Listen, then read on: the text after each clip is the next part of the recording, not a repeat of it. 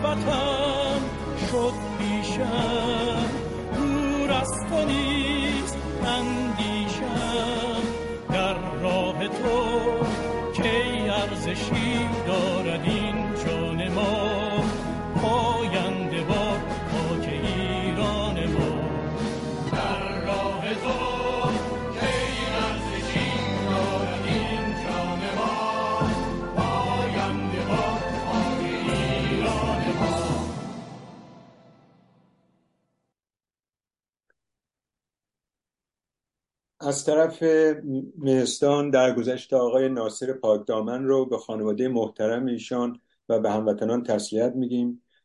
آقای پاکدامن اقتصاددان، پژوهشگر علوم اجتماعی و استاد پیشین دانشگاه در ایران و در فرانسه بودند. درود بر شما دوستان. تلاش‌هایی برای مصادره انقلاب زن، زندگی، آزادی عنوان برنامه امروز مهستان است.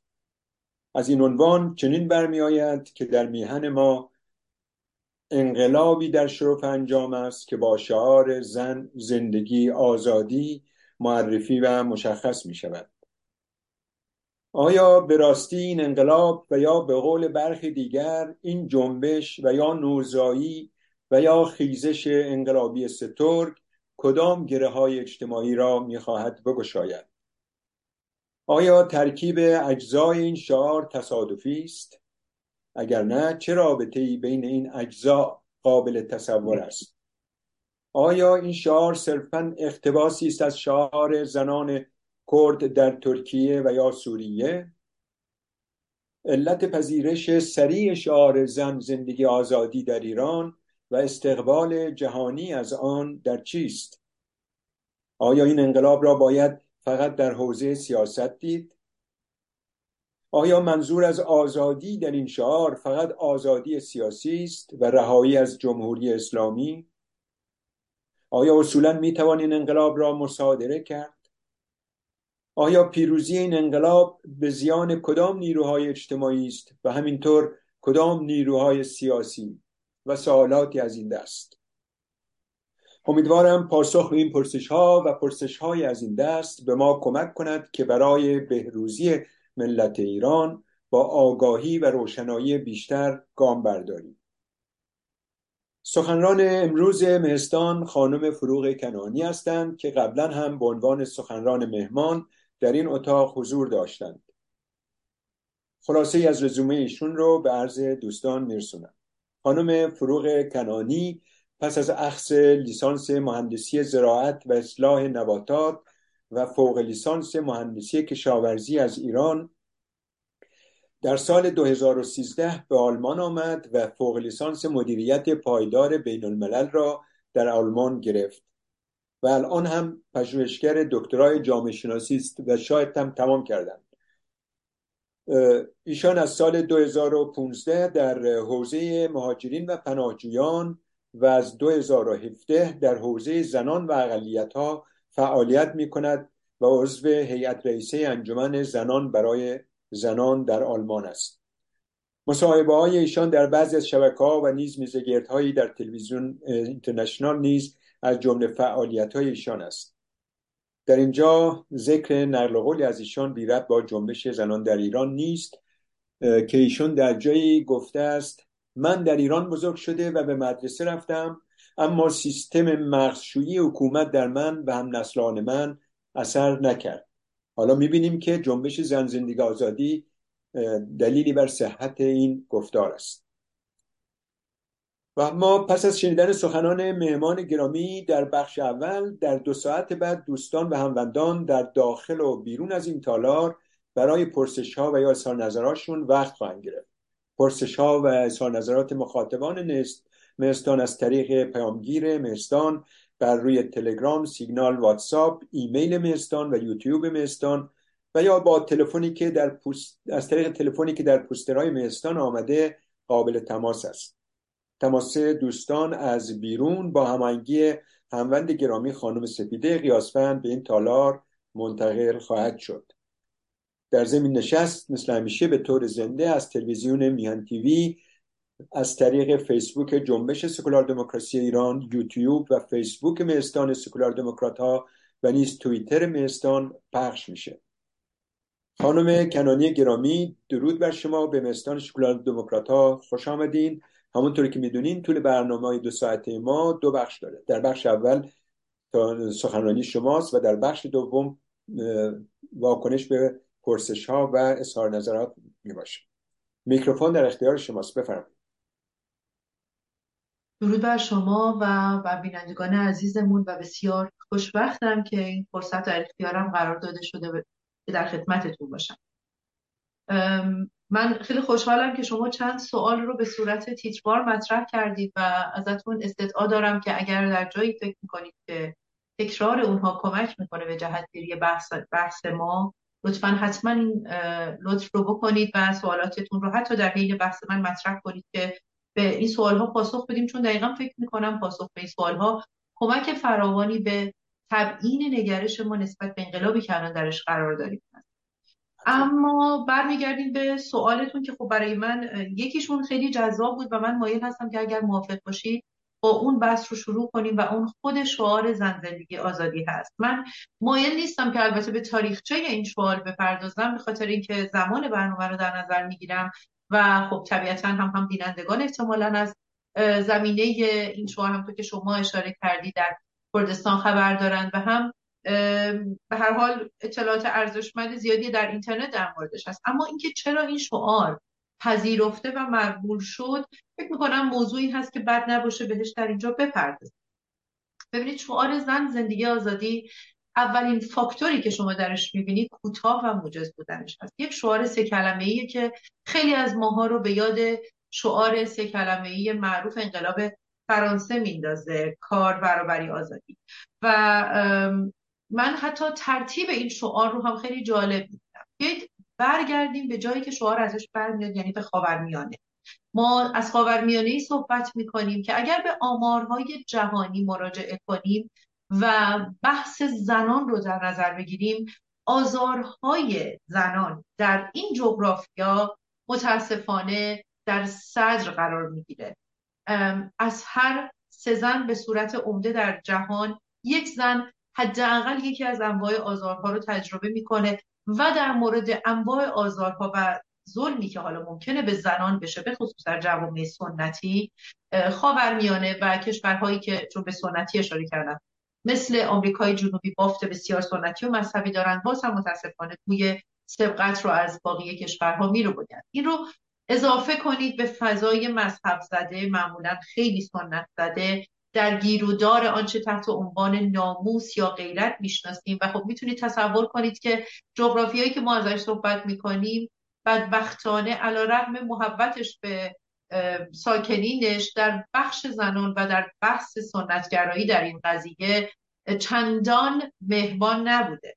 حالا این رو گفتم که بگم ما از این جغرافیا که در مثلا تا همین 100 سال گذشته چنین عقبه ترسناکی رو برای زنان رقم دید به خاطر سنتگرایی، البته بگم تا 100 سال گذشته در تمام دنیا مشکلات علیه آنچه که حقوق زنان امروز میشناسیم شدید بود و بسیار یک نوع زنگوریزی رایج داشت در جامعه. فقط مخصوص خاورمیانه نیست، متأ از حرف من نباید اینطور برداشت بشه که فقط راجع به خاورمیانه گفتم. اما در مورد بحث خاورمیانه این کمی از این جنبش‌های آزادی‌خواهی زنان به این طرف هم همون بافت سنتیش رو حفظ کرد و خودش رو تغییر نداد. این مشکلی هست که ما در واقع باید بگم امروز بهش باید اشاره کنیم. حالا در این جغرافیایی که حتی علیرغم جنبش‌های آزادی‌خواهی زنان، حالا آنچه تحت عنوان جنبش‌های فمینیستی می‌شناسیم، در طی این سال‌ها هم آنقدر تغییر نکرد. در همین ایران اگر بخوام در نظر بگیریم، بعد از درست یک سری جنبش‌های در اواخر دوره قاجار وجود داشت که حالا شامل سوادآموزی بود و خب ما ولی بسیار افراد محدودی رو میتونیم نام ببریم که مثلا فاطمه قرةالعین یکی از این، طاهره قرةالعین ببخشید یکی از این بانوان هستن که واقعا حرفی برای گفتن داشتن و حرکتی آلترناتیو و به قولی آوانگارد انجام دادن در فضای زنان تا زمانی که به هر حال حکومت پهلوی شروع شد، اون کشف حجاب معروف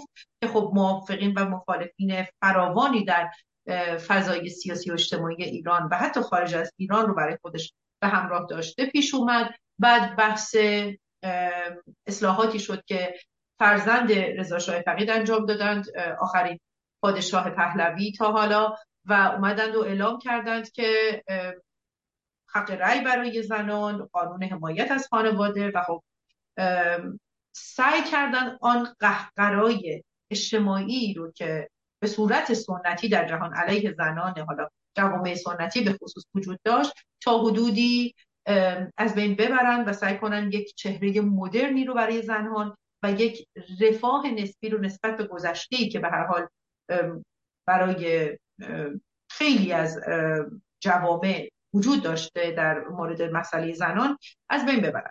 حالا با انقلاب ایران، انقلاب اسلامی، این قضیه ابتر شد و دوباره ما برگشتیم به یک، بهتر بگم، چاه عمیق ارتجاع.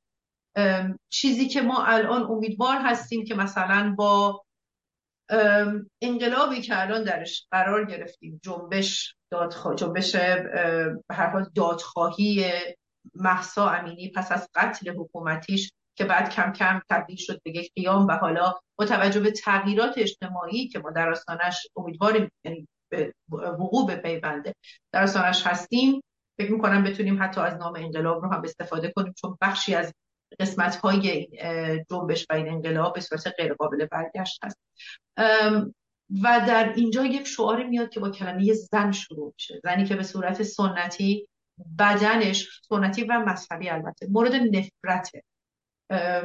انگار که اگر حالا خیلی ها که اهل مطالعات زنان هستن شاید بتونن خیلی از ریشه یابی‌ها رو حتی بهتر از من توضیح بدن یا بدونند که مرجع و منبعش کجاست. انگار که یک احتیاجی بوده در جوامع به صورت قدیمی، اینکه ما در بین انسان‌ها یک گروه رو یک کمیش مقصر داشته باشیم.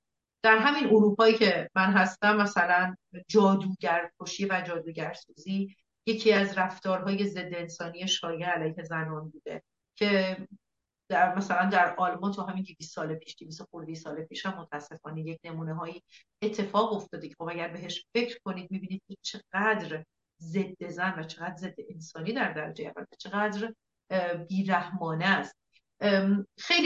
خیلی هم براش میشنیدیم که موعظه میخوندن و سعی میکردن که این رو به قولی مشروعیت بهش ببخشن. مثلا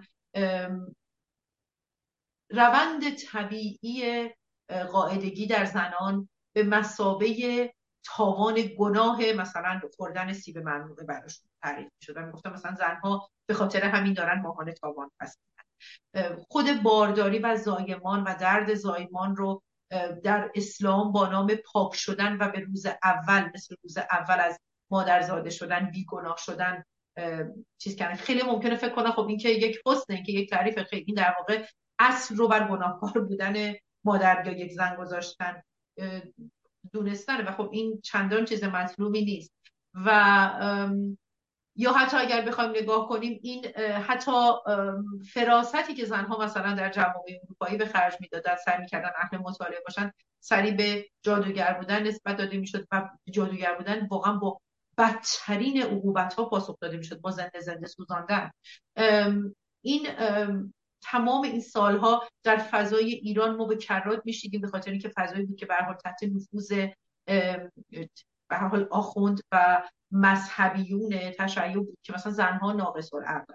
شما تصور کنید خانم‌های تحصیل کرده ای رو که به هر حال انسان‌هایی رو که بهتره بگم تحصیل کردن، روشنفکرن، میرن جایی می نشینن و می بینن یک نفر که از قضا اختیار مملکت هم دستش هست میاد و میگه که می دونستید شما ناقص العقل از نظر یک توهین ضمنی دائمی علیه زنان وجود داشته، یک نفرت، یک حس کمبینی، یک ندیدن که خب در پسش احتمالاً از یک ترس آشکار سرچشمه میگیره که حوالا اون یک بحث روانشناسی اجتماعی و بهتر واردش نشه. و حالا شعار زن زندگی آزادی با زن شروع میشه، با زندگی شروع میشه، چیزی که در فضای سیاست جمهوری اسلامی در ایران میبینیم که سالهاست از ما داره دریغ میشه. بار که حتما البته رو هموطنان عزیز شنیدن که مرگ رو ارزان کردن، جان انسان رو ارزان کردن، بار که حق ما فقط مردن هست. و حالا شعاری که دومین کلمش رسا زندگی رو فریاد میزنه میاد و به راحتی میشینه در زبان انقلابیونی که امروزها دارن بار رو به دوش میکشن و در نهایت رویای ما، نه تنها رویای ما بلکه رویای هر انسانی، آزادی. آزادی که ما امیدواریم در چارچوب یک قانون مدنی سکولار ما رو به دموکراسی، به برابری‌های اجتماعی و به کرامت انسانی برگردونه در جغرافیای ایران عزیزمون. این به صورت خیلی کوتاه که چرا من فکر می‌کنم حداقل به زعم من بحث زن زندگی آزادی یک شعار کوتاه بسیار مدرن، چون کاملا در خلاف جریانی هستش که سنت معمولا در انقلاب‌های به خصوص مناطق سنتی می‌طلبه. پذیرفته شد و چقدر هم که خوب به گوش و به دلها نشست. اما برمیگردیم به موضوع اصلی این به هر حال نشستی که امشب داریم و بحث دزدیده شدن این انقلابی که ما الان در آستانش قرار داریم و در جریانش هستیم.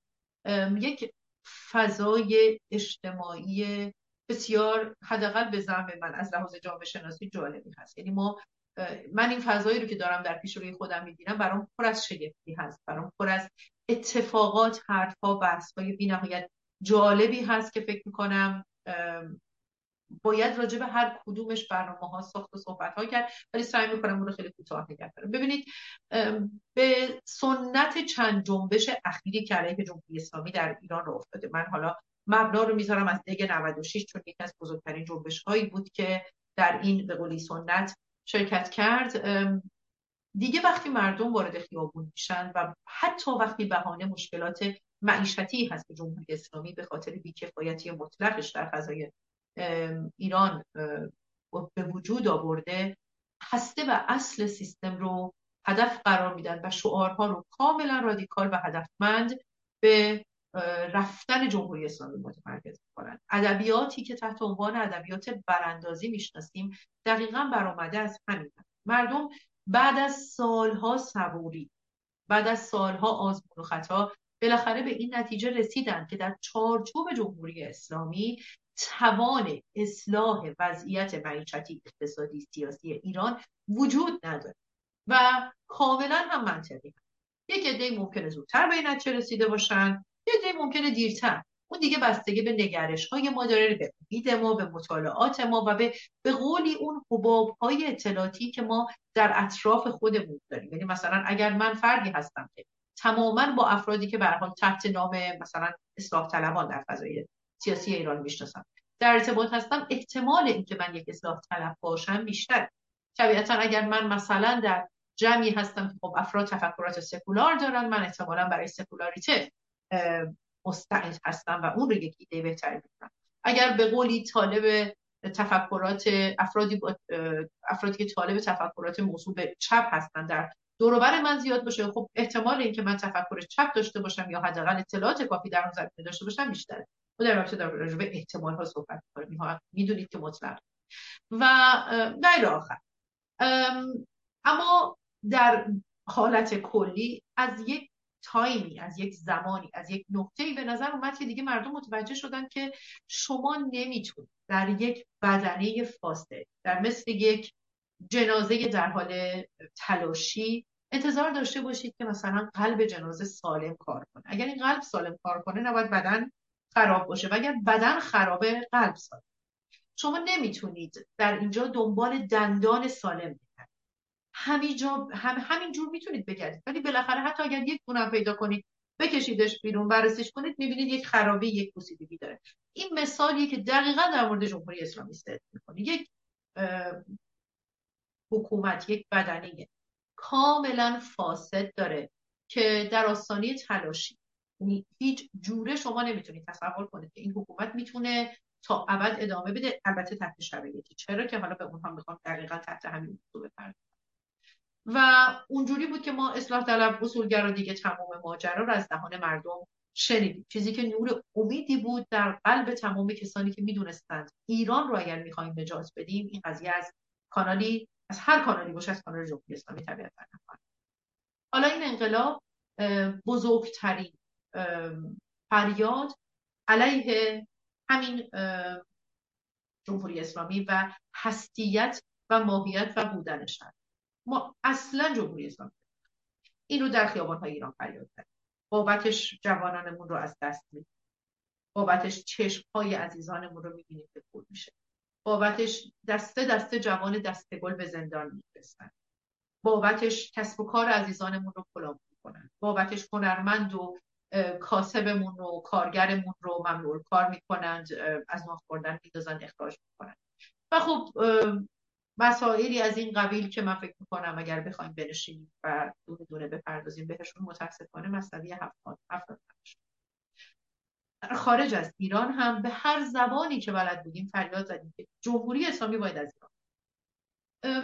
بحث کندن جمهوری اسلامی از فضای اجتماعی ایران در جریان یک انقلابی که ما همچنان داریم سعی می‌کنیم اون رو در صلح‌آمیزترین حالت ممکنش نگه داریم، علیرغم شدت سرکوب و توحش جمهوری اسلامی در برخورد با معترضین، بحث بسیار پیچیده و سخت میشه.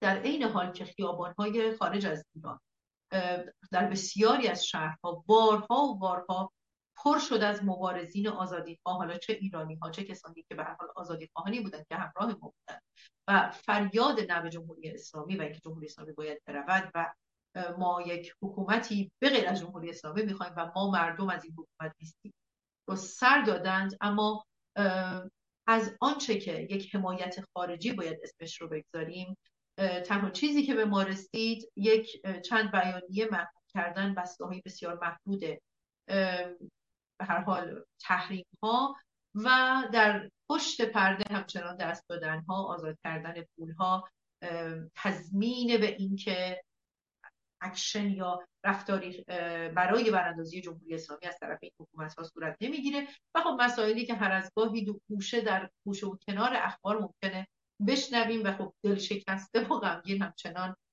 تعجب کنیم از این دورویی فضای سیاسی بین المللی که خب البته چیز جدیدی نیست، ولی همچنان ما رو هم غمزده میکنه و هم متعجب. در این فضا جمهوری اسلامی هم بیکار ننشسته. جمهوری اسلامی اولین قدمی که اومد و به درستی البته تشخیص داد زمانی بود که این انتخابات اخیر ریاست جمهوری که محسنش همین آقای رئیس جمهور فعلی، یعنی رئیسی هست، باشه، تشخیص داد که نه، مثل که واقعا بازی تموم. تحریم عمومی انتخابات که واقعا کمتر کسی رو شما دید، کمتر کسی رو دید از هر طیف و جریانی حاضر باشه یک بار دیگه انگشت خودش رو در خون انتخابات جمهوری اسلامی بزنه. رسما به مسابقه در خون هموطن زدن دونستن این رو مردم و کاملا این انتخابات بند شد، تحریم و بایکوت شد. و از اونجا بود که کم کم زمزمه ظهور افرادی پیدا شد تحت نام اپوزیسیون، کسانی که تا دیروز سینه زنان زیر پرچم، حالا پرچم یکی از جناحین جمهوری اسلامی بودند و بعد سر برآوردند و سعی کردند که به گونه‌ای ناگهان مسیحی‌تر از آب از رفتن جمهوری اسلامی صحبت کنند. خیلی ها در فضای سیاسی خب تقریبا با یک مقدار لنز بدبینی به این افراد نگاه کردند و شاید هم سکوت کردند، اما به دقت زیر نظر گرفتند که رفتار سیاسی اینها چی خواهد بود. کسانی بودند که اتفاقا خیلی هاشون هم از تحریم انتخابات حرف زدند، انتخابات اصلا نه. و در این جریان انقلابی هم همچنان بر رفتن جمهوری اسلامی تاکید کردند و به سر تا پاش ایراد گرفتند و خورده گرفتند و گفتند که این حکومت برای ما حکومت بشوند. اما در بزنگاه‌های خاصی در این چند ماه می‌دیدیم که فریادهای آلترناتیوی از گلوگاه خیلی از این افراد برمی‌آمد. مثلا چهره‌هایی رو می‌آوردن و در فضای اپوزیسیون به نام چهره‌های فعال، به نام مخالف، به نام بریده شده از جمهوری اسلامی و خب یک داستان مفصل معرفی می‌کردند. رسانه‌ها هم که خب معمولاً مشتاق چنین تیترهایی هستند، هلهله کنان دنبال این تیترها می‌دویدند و فوقع اما وقع. بعد از یک مدت می‌بینیم که نشست‌هایی صورت می‌گیره که اصلاً باور من حتی نمی‌تونه ذره‌ای ما رو در مسیر براندازی از جمهوری اسلامی حداقل یاری کنه.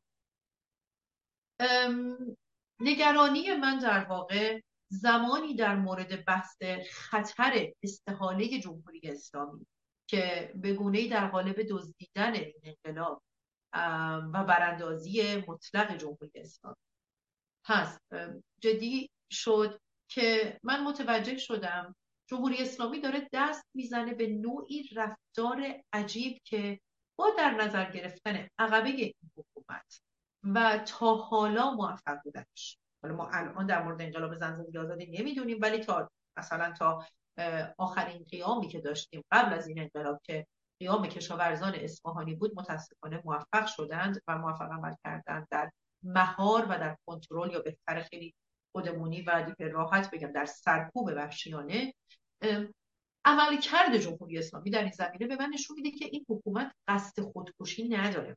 اما الان چی کار میکنه؟ در شرایطی که مردم از حجاب گذشتن و اصلا به هیچ وجه، به خصوص بعد از قتل مهسا، ذره‌ای تمایل ندارند که برگردن و به گردن بگیرن دیگه این مسئله رو، نه دیگه وجاهت داره، نه دیگه براشون مشروعیت داره و دیگه نه حتی ذره موضوع مورد علاقه مردم هست. و اگر نگاه کنید به نوع رفتار اجتماعی که الان در فضای ایران هست، زن و مرد، کسانی که حالا به هر حال با هر ایده و عقیده‌ای هست، اصلا چنان این رو راحت برداشتن و چنان هم نگاه‌ها به این قضیه عادی شده که اگر شما بمونید جامعه شناس به قضیه نگاه کنید، پر واضح می‌بینید که بحث حجاب دیگه تموم شد، اختیاریه دیگه. حالا جمهوری اسلامی دوباره میاد در آستانه زمانی که در بدنام‌ترین حالت خودش در چندین سال اخیر قرار داره، میاد و این همه فشار، هزینه‌های میلیاردی در نظر می‌گیرید، اقتصاد له شدن، اقتصاد له شده و در هم پاشیدن، هزینه‌های میلیاردی می‌کنه، مهره‌های سوخته و نسوخته‌اش رو دوباره بر سر کار میاره در مقام‌های انتظامی و نظامی و داره تمام سعیش رو می‌کنه که بحث حجاب رو دوباره به همون روالیت بپرونه. به صورت کلی عقل سلیم احتمالاً میتونه دو تئوری کلی رو برای این قضیه در نظر بگیره. اولا که ممکنه ما فکر کنیم که خب یک هسته اصولگرایی در جامعه وجود داره که این هسته اصولگرا سرشون بره حجاب رو نمیذارن، یعنی حتی میان جنایت‌هاشون رو، تروریسمشون رو در سوریه و حالا کشته هایی که اونجا دادن، به قول خودشون شهدان مدافع حرم رو میگن این سرش رفت که روسری نه.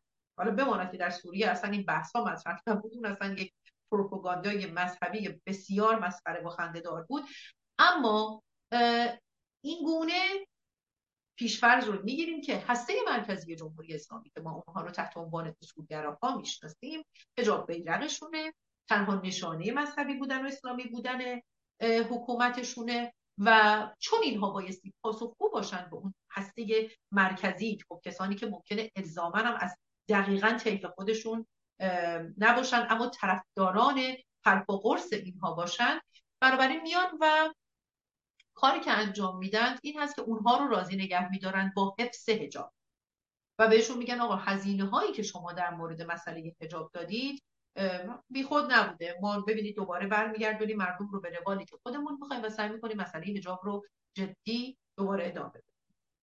در این بین خب این یه تئوری هست که خیلی ها معتقدن اگر جمهوری اسلامی حجاب بره عملا دیگه جمهوری اسلامی نیست. من فکر میکنم تا مثلا یک حدودی با این امر موافق باشم، اما یک تئوری دومی هم هست که ما اجازه نداریم اون رو از نظر دور نگه داریم. جمهوری اسلامی داره دست به یک استحاله سیاسی میزنه. این هم به هر حال یک تئوریه که میتونیم بهش فکر کنیم و در نظر بگیریم. هسته اصولگرا به خاطر ریزش شدیدی که توش وجود داشته و خب از نظرها هم پنهان نمود، اسراری هم منتشر شد، حالا یا با دست هکرها یا مهران نفوذی‌ها یا کسانی که به قولی بریده از سیستم بودن، که اختلافاتی وجود داره. بعضیا میگفتن که اصلا از نظر شرعی هم شما نمیتونید یه چنین کاری بکنید، بعضیا به هر حال بحث‌های دیگه‌ای داشتن. اما یک کلام مدام در تمام این مدت تکرار شد که از چشم و گوش خیلی ها ممکنه دور مونده باشه و آن اینکه حفظ نظام از اوجب واجب است. جمله معروفی که خمینی واقعا پلید هم در زمان حیاتش بارها و بارها مطرح کرده بود و می‌بینیم که این هسته و شالوده ایده‌های سیاسی دیکتاتوری تمامیتگاه جمهوری اسلامی رو تشکیل داده. من احساس میکنم با توجه به رویکردی که اخیراً در بخشی از به اصطلاح اپوزیسیون دیده میشه، حالا ممکنه اینها جز اون هسته مرکزی اپوزیسیون یا اون اپوزیسیونی که بسیار مقبول و محبوب مردم هستن یا صداشون میکنن در خیابون نباشه، اما به هر حال در گوشه و کنار همچنان فعالیت‌هاشون ادامه داره. من احساس میکنم شاید جمهوری اسلامی برنامه‌اش اینه که این هسته مرکزی به نوعی خودش رو در مقام آنچه ما تحت عنوان پلیس بد، پلیس خوب، معمولا این بازی رو میشه آدم بده و آدم خوبه مجرد، در مقام اون شخص بد، کاراکتر منفی، اون جناح بد قرار بده، کاری که قبلا هم انجام داده و در برابرش یک بخش فداکار که به خاطر خواسته های مردم و برای نجات مردم از شر حجاب اجباری مثلا میخوان و بیان اون هسته رو کنار بگذارند، میان و بحث حجابی که در این حد الان دیگه زندگی مردم رو واقعا داره به کامشون بیش از پیش تلخ میکنه، به خصوصی که ببینید در این وضعیت اقتصادی مردم همین الان هم بهش اشاره کردم، میاد کلاه میکنه مغازه هایی رو که توش مثلا یک خانم با حجاب اختیاری رفت آمد کرد، میاد از کار و کاسه میندازه، میاد رئیس فلان سینما رو به خاطر اینکه یک بازیگری بدون حجاب اجباری در اونجا حضور داشته اخراج میکنه، یعنی میاد تا اونجایی که میتونه فشار وارد میکنه. این احتمال وجود داره که شاید بخشی که حالا مثلا میتونن اصلاح طلبا باشن، میتونه بخش نوظهوری باشه، میتونه یک گروهی که حالا دوباره تازه از یک گوشه‌ای سر برمی‌دارن، به هر حال انتخابات بعدی هم خیلی دور نیست، بیان و در همین مدت وقتی که مردم دیگه در آستانه انفجار نهایی علیه جمهوری اسلامی قرار دارند، با شل کردن مسئله حجاب حیات جمهوری اسلامی رو تضمین، یعنی بگن اگر اصولگراها به شما سخت میگیرن، ما میاییم و ما هم مثل شما فکر کنیم که این حکومت باید بره و حداقل اگر خودش حالا نمیرود یک بحث حجابش که دیگه به خاطرش مهسا امینی رو کشتن، همه جوان کشته شدن، حل میکنیم و آنچه تحت عنوان انقلاب زنانه از دهه 70 لغلغه زبان ادبیات اصلاح طلبی بود بالاخره در این مسیر میتونه به موفقیت برسه و به نتیجه برسه. به هر حال من اگر امیدوارم که خوب توضیح داده باشم، دارم سعی میکنم فقط تئوری‌های مختلف رو بگم و چیزی که برام خیلی مهمه که بهش دقت کنیم این هست که تئوری‌های اجتماعی معمولاً غیر قابل پیش بینی هستن، چون فاکتورهایی که در اونها دخیل هست بیش از اندازه زیاده، به تعداد آدم‌ها و شرایط و روابط اجتماعی، روابط بین‌المللی. یعنی فیزیک نیستش که شما یک عدد جی داشته باشی، یک وزن، یک مس داشته باشی و بتونید افیانی رو بر مبنای اون حساب کنید. مطلق ثابت، همیشه هم در قوانین خودش مطمئن. ما در مورد همین مسئله انقلاب کنونی اگر به خاطر هنوز مونده باشه، در دفعه قبل که صحبت کردیم عزیزی پرسیدن که آیا ما در مثلا افق ایران براندازی نزدیک مدت رو میبینیم. من فکر میکنم ما 4 روز قبل از کشته شدن مهسا امینی با شما صحبت رو داشتیم و خب من فکر کردم که با توجه به آلیانسی که بین اروپا میبینیم با جمهوری اسلامی و رخوت و سرکوب شدیدی که در فضای اجتماعی ایران حاکم هست، احتمالاً نه. و فقط 4 روز بعد آخرین قطره بر این کاسه صبر مردم فرود اومد و این کاسه صبر نشد. به صورت خیلی خلاصه اگر بخوام بگم، چون یک جایی هم فرمودید که آیا ممکنه انقلاب‌ها اساساً دزدیده بشن؟ انقلاب‌ها بله دزدیده میشن، حتی بعد از پیروز شدن ممکنه دزدیده بشن. خیلی ها که در جریان انقلاب اسلامی بودند بعدها مدعی شدند که حالا که جریان انقلاب پیروز شد ما حذف شدیم و خب انقلاب دزدیده شد. تاریخ خیلی دور و درازی هم نیست، ما راجع به 40 سال پیش صحبت می‌کنیم و خب خیلی از ماها میدونیم دقیق و موبمو چه اتفاقاتی افتاد.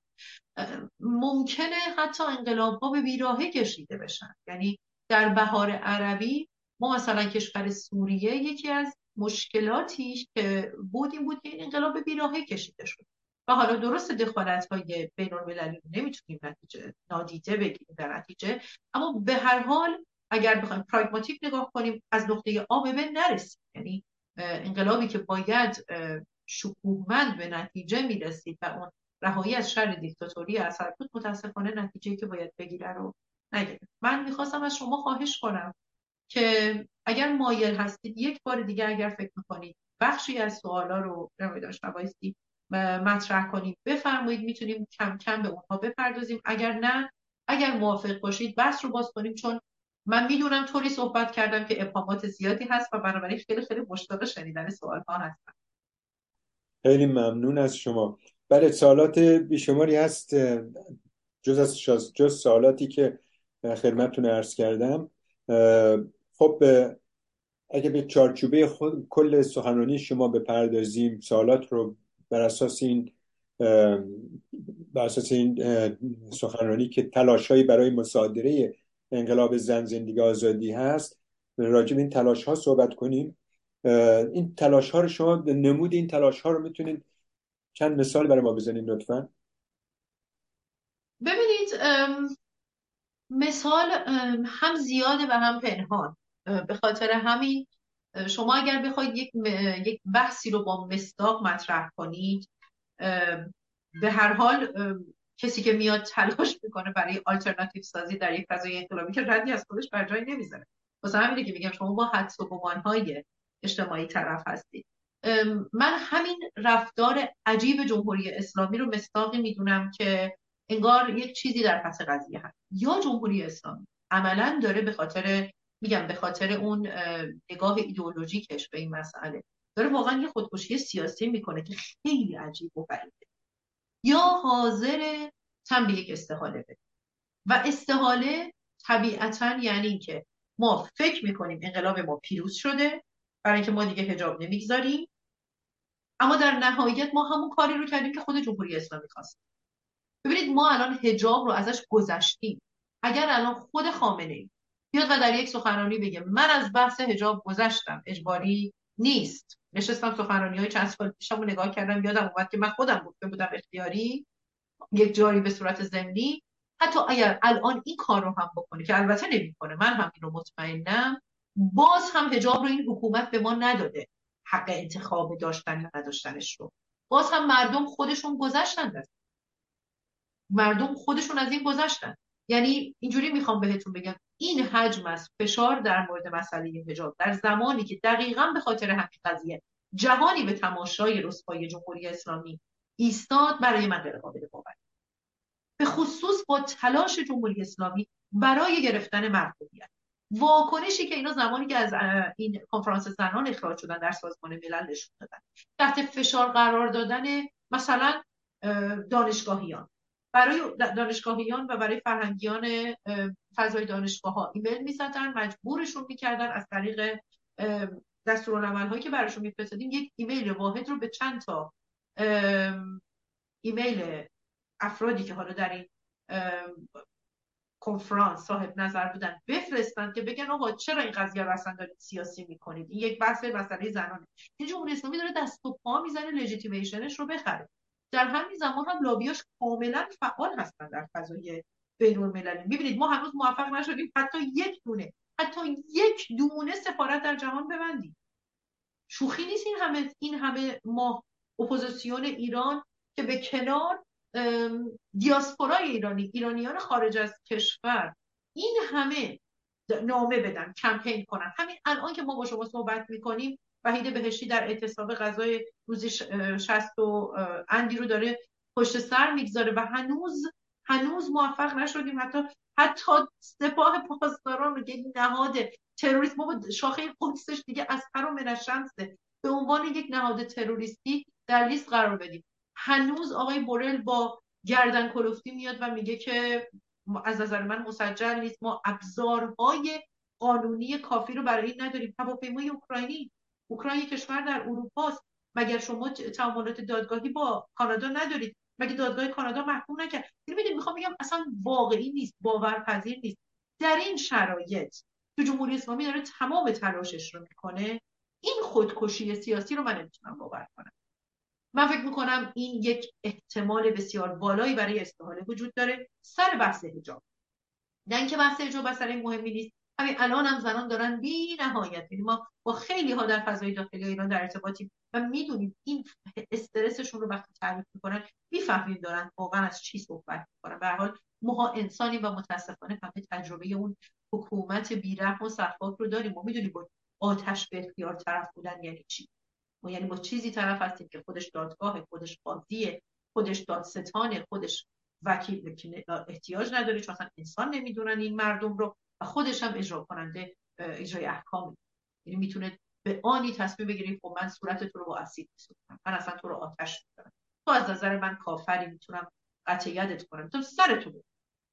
ما با این طرفی. بنابراین من نمیخوام بحث حجاب رو کوچیک کنم، ولی مردم از حجاب گذشتن و دیگه برای این قانون احترام قائل. یعنی اگر میگم جمهوری اسلامی الان میگه قانون کنه که شما آزادید از این به بعد، این نمیتونه یک هدیه از طرف دولت محسوب بشه. تموم شد. یا بگم آقا این از طرف حکومته یا دولتی رو اگر در این حکومت بر سر کار بیاره.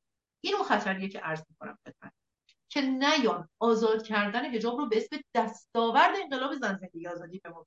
ما اینو دستاورد نمیدونیم. برود جمهوری اسلامی در دادگاه عادلانه محاکمه بشود. خب حجاب رو آزاد کردی. این همه جوان تو خاوران رو کی می‌خواد زنده کنه؟ این همه انسانی رو که در این سال‌ها کشتید رو کی می‌خواد زنده کنه؟ کشته‌های سینمارکس هم زنده می‌کنی، مدرسه رفاه رو هم تموم حل میشه. این همه جنایت، این همه تروما، این همه قتل، این همه دزدی، این همه به قول خودشون برون سپاری که مردم در یک کشور دیگه هم حتی امنیت نداشتند و ندارند، همچنان هم می‌دونیم که حمله‌هاشون کم و بیش ادامه داره. ما با فساد مبارزه می‌کنیم اگر با جمهوری اسلامی داریم مبارزه می‌کنیم، با تروریسمش، با تروریسم بین‌المللیش. ما برای اون بیگناهی که تو یمن هم از جمهوری اسلامی خورد داریم مبارزه میکنیم. یه جورایی ما داریم به خاطر اون مردم عراق که چند بار به خیابون اومدن که بابا ما نمیخوایم جمهوری اسلامی با این وضعیت سیاسی در مورد در کار امور داخلی ما سیاست کنه داریم.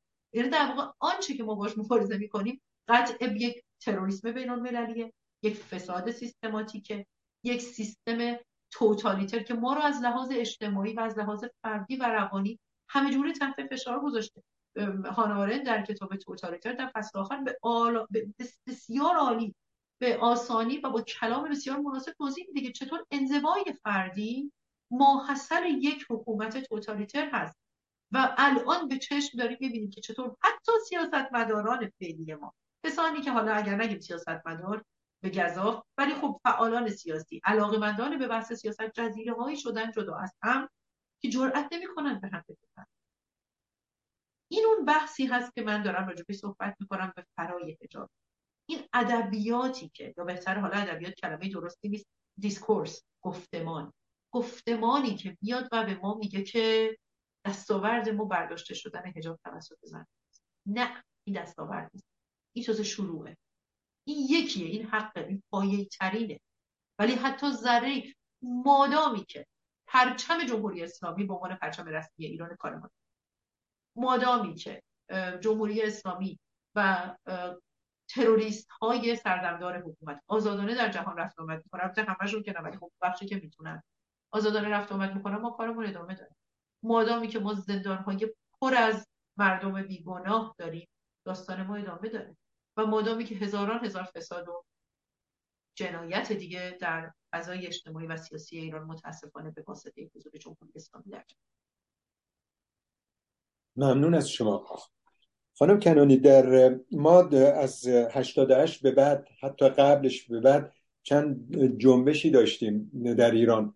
چگونه شد در حقیقت، این برمیگرده به یکی از پرسش‌های هم که شما فرمودین، چگونه شد که به سرعت جنبش زن زندگی آزادی جهانی شد؟ فکر می‌کنم یک بخشیش فکر میکنم یک بخشیش شعار ما، یک بخشیش گستردگی جنبش بود. جنبش زن زندگی آزادی خیلی گسترده شروع شد، یعنی بهترین، یعنی از روز اول متفاوت و با یک شعار خیلی ساده. در جایی که مهسا امینی رو در سقز به خاک سپردن، ناگهان زنهای سنتی اون منطقه روسری پاشون در بردند و گفتن مردن برای روسری تا که چنین خاک بر سر. و من اصلا وقتی این شعار رو شنیدم، هنوزم وقتی تکرارش میکنم موهای تنم سیخ شد، چقدر ما تحقیر شدیم بابت روسری.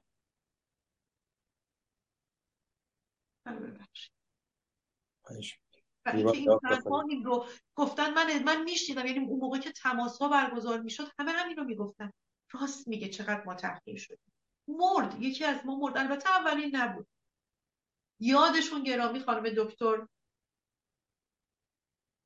هما، کسی میتونه کمکم کنه؟ من حالا الان حضور ذهنم از بین رفت. خودسوزی کردن در میدان پایتخت. هما دارابی بودن. هما دارابی، زنده باشید. هی میخواستم بگم خدا سرشار، خدا حفظ کنه خانم سرشار. خانم هما دارابی، خدا رحمتش کنه خانم دکتر دارابی رو، که به عنوان اولین زنی که چنین واکنشی در این حد رادیکال علیه این تحقیر اجتماعی از خودش رو نشون دادن. بحث مقبولیت انقلاب زن زندگی آزادی اولینش گستردگیش بود، دومینش این بود که همه از مسئله حجاب خورده، همه از حجاب تحقیر شده بودن، زن و مرد نداشت. بارها ما دیده بودیم که به یک خانمی بابت الکی، یعنی قشنگ ما می‌دیدیم که این طفل معصوم، نه اصلا حالا اگر از نظر من که اصلا اگر هر چی دلش می‌خواست بپوشه هم اشکال نداشت، یا اصلا نپوشه هم اشکال نداشت، ولی بارها دیده بودیم که فقط زن نیست، بچه اون فرد، کودکی که همراهشونه، حالا بچه‌ش هم نباشه، آقایونی که در اون جمع هستن، کل انسان‌هایی که اونجا اصلا ناظر هستن، همه در تشنج فرو میرن. یعنی شما کافی بود یه جا این گشت به قول معروف ارشاد رو میدیدی و بعد دیگه چهار سودانه بدن می‌گرفت. این که همه حس می‌کردن، شما چه در وضع مالی مناسب بودی چه نبودی، این بار دیگه قیمت بنزین نبود که بگه من درآمدم اجازه میده نجات پیدا، نه این بحث دیگه نبود. اگر پولدار بودی یا بی پول، حجاب دردسر شما یا دردسر به هر حال همه انسان‌های ایران، خلاصه یک مادری، یک همسری، یک خواهری، یک دوست دختر، یک کسی دارن که یک خانومی به هر حال اگر خودشون هم حتی خانوم نباشن که میدونن طرف کشیده و چشیده این تحقیر رو و هممون رو یه جوری درگیر که، یعنی بحثی هم که این بار تریگر شد یا آتشه این داستان شد، بحثی بود که خیلی ایران شمول بود، اگر نگم جهان شمول.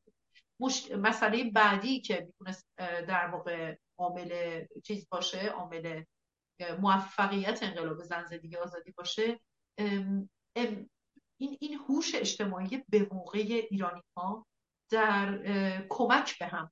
در سقز اولین جرقه‌های اعتراض شروع شد، رشت بلند شد، بعد مشهد بلند شد و اینقدر این گستردگی به موقع بود و اینقدر این وفاق ملی که در ورای و در پس انقلاب پیش اومد شدید بود که ناگهان اون حلقه ها و مهره هایی که این حکومت سعی کرده بود به شل کنه، این اتصال ها رو شکست و ما رو به هم متصل کرد. و من فکر میکنم که باز اگر بخوایم برگردیم به بحث دزدیده شدن انقلاب، میبینیم که چطور جمهوری اسلامی و نیروهای نفوذیش، خب در مثلا فضای مجازی ما تحکم با نیروهای سایبری میشناسیمشون، چطور اومدن دوباره همین نقطه رو هدف گرفتن و دارن سعی میکنن یک فضای بی‌اعتمادی ایجاد کنن.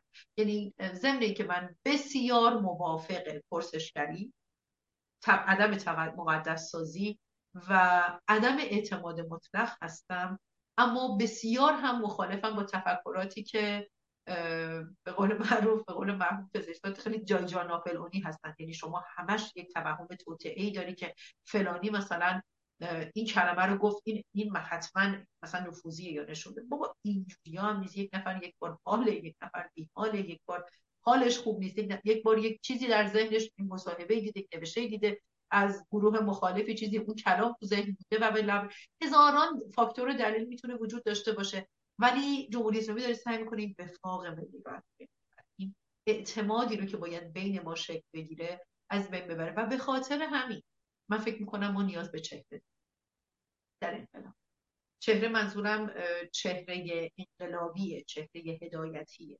درسته که این انقلاب خودش شکل گرفت، درسته که چهره ما مهساست و این بیش از 500 عزیزی که زیر خاک کردیم، حالا من دیگه از پشته های آبان و از 96 و از این همه سالها تازه صحبت نمی کنم، واقعا آدم نمیدونه به کدومشون بپردازه، کدوم یکی از این عزیزان، کدوم رو نام ببریم که بقیه فراموش نشده باشن.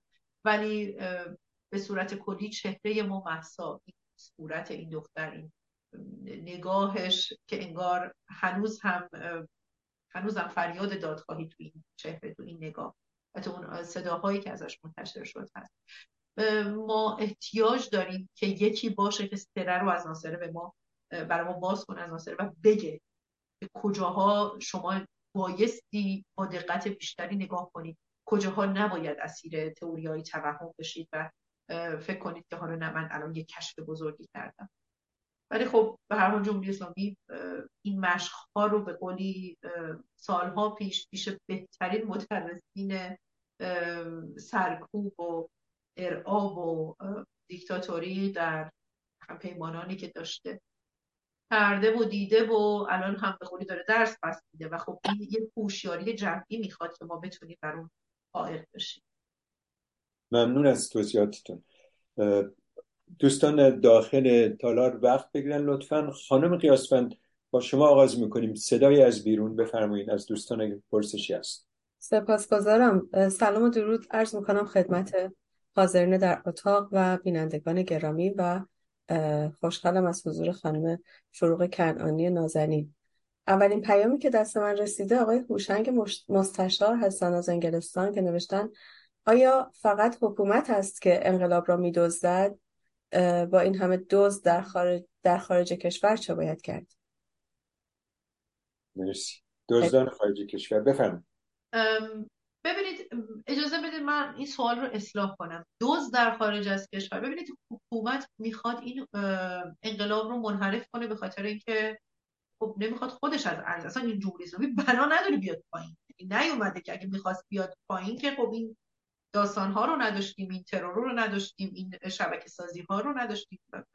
ولی اینکه شما ببینید طبیعتاً به عنوان کسی که در فضای سیاسی الان فعال هستید احتمال خیلی زیادی وجود داره که یک جهتگیری و یک سوگیری و یک ترجیح سیاسی داشته باشه.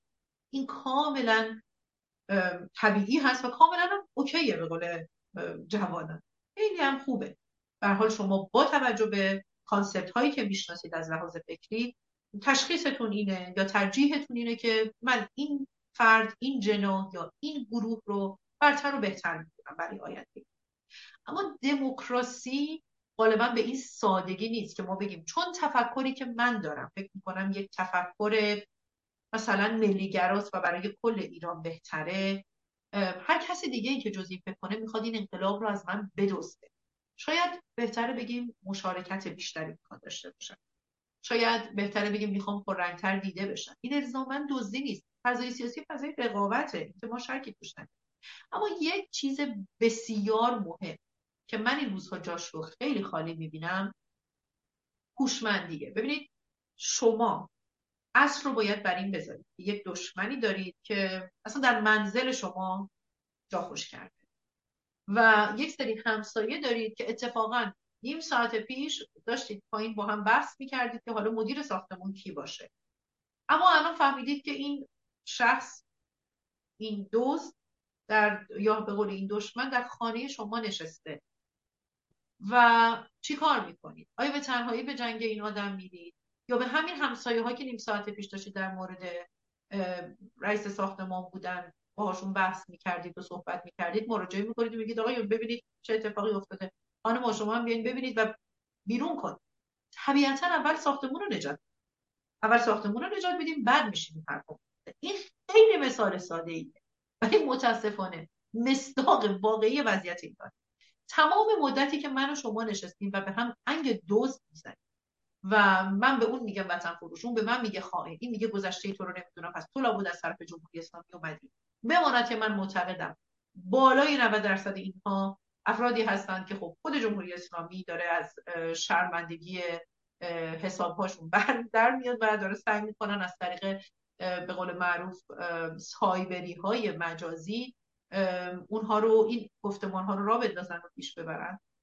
اما در افرادی هم میبینیم که خب شخصهای حقیقی هستن و واقعا دارن این تفکر رو حمایت میکنن. میدونید از بیرون چقدر مسخره به نظر میاد؟ چند قدم به عقب برید و به این مجادله نگاه کنید. جمهوری اسلامی در رأس اموره، همچنان داره پروژه هسته‌ای رو پیش میبره. یک احتمال بسیار زیاد وجود داره که اینترنت رو به صورت ملی انجام بده که در همین آلمان میدونیم شرکت‌هایی هم هستن ازش حمایت میکنن. اب آلمان یکیشون بود، اون اب آلمان که نپوکید که حالا اون آدم‌ها هم آدمای جدید میرن در حال یه شرکت جدید کار ادامه میدن. ما خود اب آلمان رو زدیم، کانسپتی که هنوز در آلمان برقراره. میتونه در قضیه هسته‌ایش به نتایجی برسه که فقط داره وقت می‌خره. ما شما می‌دونید تمام ناگهان ببینیم ای وای جمهوری اسلامی اتمی شد، تموم شد و رفت. جمهوری اسلامی اتمی بشه تموم میشه و میره. واقعا امید موفقیتمون، ببینید جهان در مواجهه با کشورهایی که اتمی هستند، حتی تروریست‌ها چجوری رفتار میکنه، همونجور در برابر ما خواهد. برای که طبیعتاً هر کشوری تمایل داره که مناسبات اجتماعی خودش رو در اولویت بذاره، نه که ببینن مردم یک کشوری از حکومتش که تروریسته دارن زجر میکشن خب خودشون آزاد کنن. این تفکریه که ما الان باهاش متاسفانه طرف. جمهوری اسلامی داره جوانان ما رو در زندان شکنجه میده، هر روز اخبار شکنجه وحشتناک میاد بیرون، داره مردم رو از نون خوردن میندازه، پلمپ میکنه. تمام اینا رو میدونیم. اعتصابات همین الان که داریم با هم صحبت میکنیم، بهترین اتفاقی که ما رویاش رو داشتیم چند ماه، بالاخره به منصه واقعیت به پس اعتصابات داره جریان پیدا میکنه. ما باید الان تلاش کنیم این اعتصابات عمومی بشه، باید صندوق‌های اعتصابات رو راه بندازیم، سریع تقویت کنیم و پیش ببریم. به جاش نشستیم و داریم سر این که چپ یا راست در فردای ایران حکومت رو به دست بگیره با هم بحث میکنیم و به نمایندگان خودمون هم هر توهینی که لازم باشه میکنیم که مطمئن بشیم خواسته ما در اینجا قرار اجرا بشه. حتی اگر نماینده ما تصمیم گرفته با فرد دیگری صحبت کنه، حتی اگر کاندید مورد نظر من برای آینده بعد از جمهوری اسلامی ایران تصمیم گرفته با فلان شخص یا با فلان جناح دست بده، نه، ما همچنان بهتر. میدونید چقدر کودکانه به نظر میاد، میدونید چقدر حیفه و میدونید که چه نگاه عجیب و غریبی رو ممکنه یک سیاستمدار خارجی به این نگاه داشته باشه. ما متوجه نیستیم که خیلی از مبره‌هایی که بهشون حمله میشه در جریان این انقلاب از طرف خیلی از انسان‌های متاسفانه حتی حقیقی، اینا لجیتیمیشن دارن در فضای سیاسی. یعنی حرفی که میزنند کاری نداریم قبلا چی کار کردن، در انقلاب نمیدونم 57 شرکت کردن، خب الان که ضد جمهوری اسلامی. خب یا این مثلا برگشتن گفتند که مثلا فلان سال به فلان کسک در جمهوری اسلامی رأی بدید شاید اوضاع بهتر بشه. خب الان که داره حرف ما رو میزنه و نمایندگان سیاسی جهان هم گوش میدن به حرفش. یک چهره است ایشون، یک مهره است. این حمله ها واقعا معنی نداره. شما برید انگلیسی زیر پستشون کامنت بذاریم که نو نمیدونم he or she is not my voice، این صدای من نیست. بعد خب اون خارجی رو میبینیم میگه بابا که مردمش قبولش ندارن، پس این میگه جمهوری اسلامی رو بایکوت کنید، آی مردم یا سپاه بذارید تو لیست تروریستی. خب چرا ما این کار کنیم؟ مردم میگن این صدای ما نیست. بنابراین مواظب باشه که این خودش دزدیده شدن انقلابه، گل به خودی زدن به هم. هر چیزی که جمهوری اسلامی رو سر کار نگه داره یا هر رفتاری که من بود و بغیر از اینکه خودم خوشحال میشم اگر ببینم اون گوشه جمهوری اسلامی هم با لبخند وایساده بدون اینکه حتی وارد بود بشه، برنده از زمین من بیرون میره، من باختم. من این بازی وین وین نداره، برد برد نداره. ما یا میبازیم و اگر ببازیم همه چیز رو از دست، همه چیز رو، همدیگر رو، ایران رو، وطن، عمرمون رو و نسل‌های خودمون رو، نسل‌های بعدی رو. این اون جایی بود که گفتم تحت شرایط جمهوری اسلامی در اول برنامه یا میبریم و نجات پیدا میکنیم. واقعا حالت سومی وجود نداره. امیدوارم که تمام هموطنان متوجه ظرافت قضیه باشند که چقدر مهمه. ممنون از شما بود. و این پرسش پیش میاد چون دوستان هنوز فرصت وقتی نگرفتن و این پرسش پیش میاد که اگر ببریم یا به عبارت اگر پیروز بشن انقلاب، این پیروزی به زیان کدام نیروهای سیاسی یا اجتماعی است به نظر شما؟ پیروزی ما، خب ما قرار جمهوری اسلامی رو ببریم، بنابراین ما میدونیم که برنده ماییم. ولی من فکر میکنم شاید مراد شما این باشه که اصلا این ما کی هست. آیا سوالتون رو درست فهمیدم؟ ما یه برنده کیه؟ بله. ببینید نظر شخصی من رو اگر میپرسید، من به شخصه به عنوان یک محقق جامعه شناسی و به عنوان یک انسانی که معتقد به اون سه اصلی که شاهزاده رضا پهلوی هم یک بار مطرح کردن، دموکراسی، سکولاریته، حقوق بشر و تمامیت ارضی، من به عنوان یک شخصی که به اونها معتقدم حذف نمیشه و تمام تلاش من، تمام زندگی من که وقت مسئله انقلاب ایران شده و خب قبلش هم بود، فقط این کندن شهر جمهوری اسلامی از فضای سیاسی برای این هست که من دیگه پیامی از حاشیه ایران نگیرم که به من بگن خانم یک چیزی خوب بگو که من به خاطرش امشب زنده بمونم. یعنی در آستانه خودکشی وقتی من از یک نفر این پیام رو میگیرم، من هم میمیرم تا وقتی دوباره پیام بگیرم که ببینم این فرد حالش خوبه و مثلا شب بعد تونسته بهتر. من برای همه ایران دارم میجنگم و حتی در صحبت قبلی هم اشاره کردم، من حتی وقتی که زمانی که من اینجا اشاره کردید به رزومه من، وقتی که کار با پناهجویان می‌کردم، اوج کار ما سال 2015 بود که به خاطر جنایت‌های اسد و متاسفانه همین سپاه جمهوری اسلامی در سوریه ما یک موج پناهجو داشت.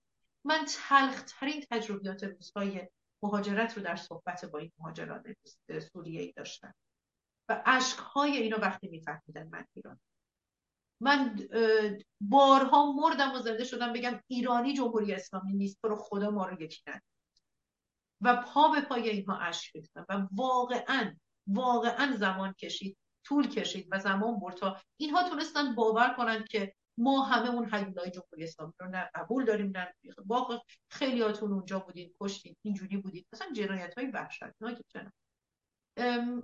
به شخصه اما میدونم که در جریان‌های سیاسی که علیه جمهوری اسلامی هم فعال هستند همه مثل من فکر می‌کنن. من جریانی رو میشناسم که برای خودش تعیین حکومت کرد، در حال حاضر میگه که آقا حکومت بعدی جمهوری من هم رئیس شد. خب من اگر به این جریان دست بدم، منی که حتی قائل به حذف نیستم به هیچ وجه، شما یک جا نمی‌بینید از من کلامی نوشته‌ای یا تایید رفتار حذفی، ابدا. چون به نظر من دموکراسی از حذف نمی‌گذره. حذف که خب جمهوری اسلامی حذفمون کرد، ما ها همه حذف شدگان این سیستم و قربانی نباید در همون دام جنایت دوباره بیفته و این چرخه رو ادامه بده. اما این گروه حتی اگر من بهشون دست بدم، و من دست نمیدم، چون مثل من فکر نمی کنن که فردای آزادی نوع حکومت رو مردم باید تعیین کنن در یک انتخابات کاملا دموکرات و آزاد. بعد از اینکه نوع حکومت رو تعیین کردن، افراد مورد اعتماد خودشون رو مردم باید بفرستن در رأس قدرت. اینا میگن ما هستیم، ما آلترناتیویم، هر کیم که نمیخواد خب اصلاحی لابد دست می‌کنه. من با اینها چگونه صحبت کنم وقتی ما در منطق وقتی میخوایم بحث رو پیش ببریم یک چیزی داریم به اسم چارچوب مشترک. ما اصلا چارچوب، من به دموکراسی معتقدم، ایشون معتقد حکومت جبری خودش رو باید بیاد پیاده کنه. ما اینجا با هم چارچوب مشترک نداریم. طبیعتاً از بحث من ایشون میره کنار، هرچند که اگر اون مناسبات دموکرات رو برای فردای ایران بپذیره، من میگم خب باشه، شما بیا در قالب یک حزب، قالب یک گروه فعالیت سیاسی، یا اون فعالی که علیه جمهوری اسلامی فعالیت میکنه اما برای من فعالیت نمیکنه، براش مهم نیست که مجیدرضا رهنورد در مشهد که دستش رو از اینجا تا اینجا تتوی شیر و خورشید کرده، بچه نازنین این خاک، کشته شد چون مشهدی، به ما چه، ما مال فرانجای کشور هستیم، ما حق خودمون رو میخوایم، جمهوری اسلامی ما رو کشته و سرکوب کرده. خب کیو نکشته، کیو سرکوب نکرده؟ مگه منی که از متعالیه جنوب اومدم مگه کم تأخیر تجربه کردم؟ مگه کم محرومیت تجربه کردم؟ مگه کم بدبختی تجربه کردم؟ چیزهایی که اصلا اینقدر محرومیت فراگیر بود، خدای من اصلا نمیدونستم این فقره، اصلا نمیدونستم این بدبختیه، تا زمانی که ورق عوض شد و خب من اومدم دانشگاه و تازه فهمیدم پس اون چی بود که ما تجربه میکردیم تو شهرستان‌ها؟ حالا چون و این رو من راستش رو بهتون بگم، این رفتارهای اتنیکی رو من یک نوع نژاد پرستی میدونم، یک فاشیست معکوس میدونم. بسیار زشته که شما به یکی فارس رو تبدیل کنید به فحش به مثابه یک جرم. چه فرقی میکنه که با اون زمانی که یهودیت جرم شده بود در آلمان نازی و یهودی مجبور بود ستاره داوود بزنه برای بازوش، ما الان باید چیکار کنیم؟ قدم بعدیمون چیه؟ یه بازوبند بزنیم روش بنویسیم فارس، شرمنده باشیم بابت اینکه فارسیم؟ این خیلی رفتار اشتباهیه که من خب ما باز هم با هم فریم مشترک نداریم. درست دشمن مشترک داریم ولی ما برای هم نمیجنگیم. من برای اون میجنگم، اون برای من نمیجنگه. لازم باشه علیه من میجنگه. اینها اختلافاتیه که وجود داره و خب کسی هم نمیتونه منکرشون بشه. خیلی ممنون، درست میفرمایید. برگردیم به داخل تالار. دوستان وقت گرفتم. آقای حسن دانشفر شما بفرمایید. خیلی ممنون. من به عنوان سخنرانی که نگاه میکنم تلاش‌هایی برای مصادره انقلاب زن زندگی آزادی و فرمایشات خانم کنعانی گوش میکردم. چند تا نکته به نظر آمد که گفتم بد نیست بگم.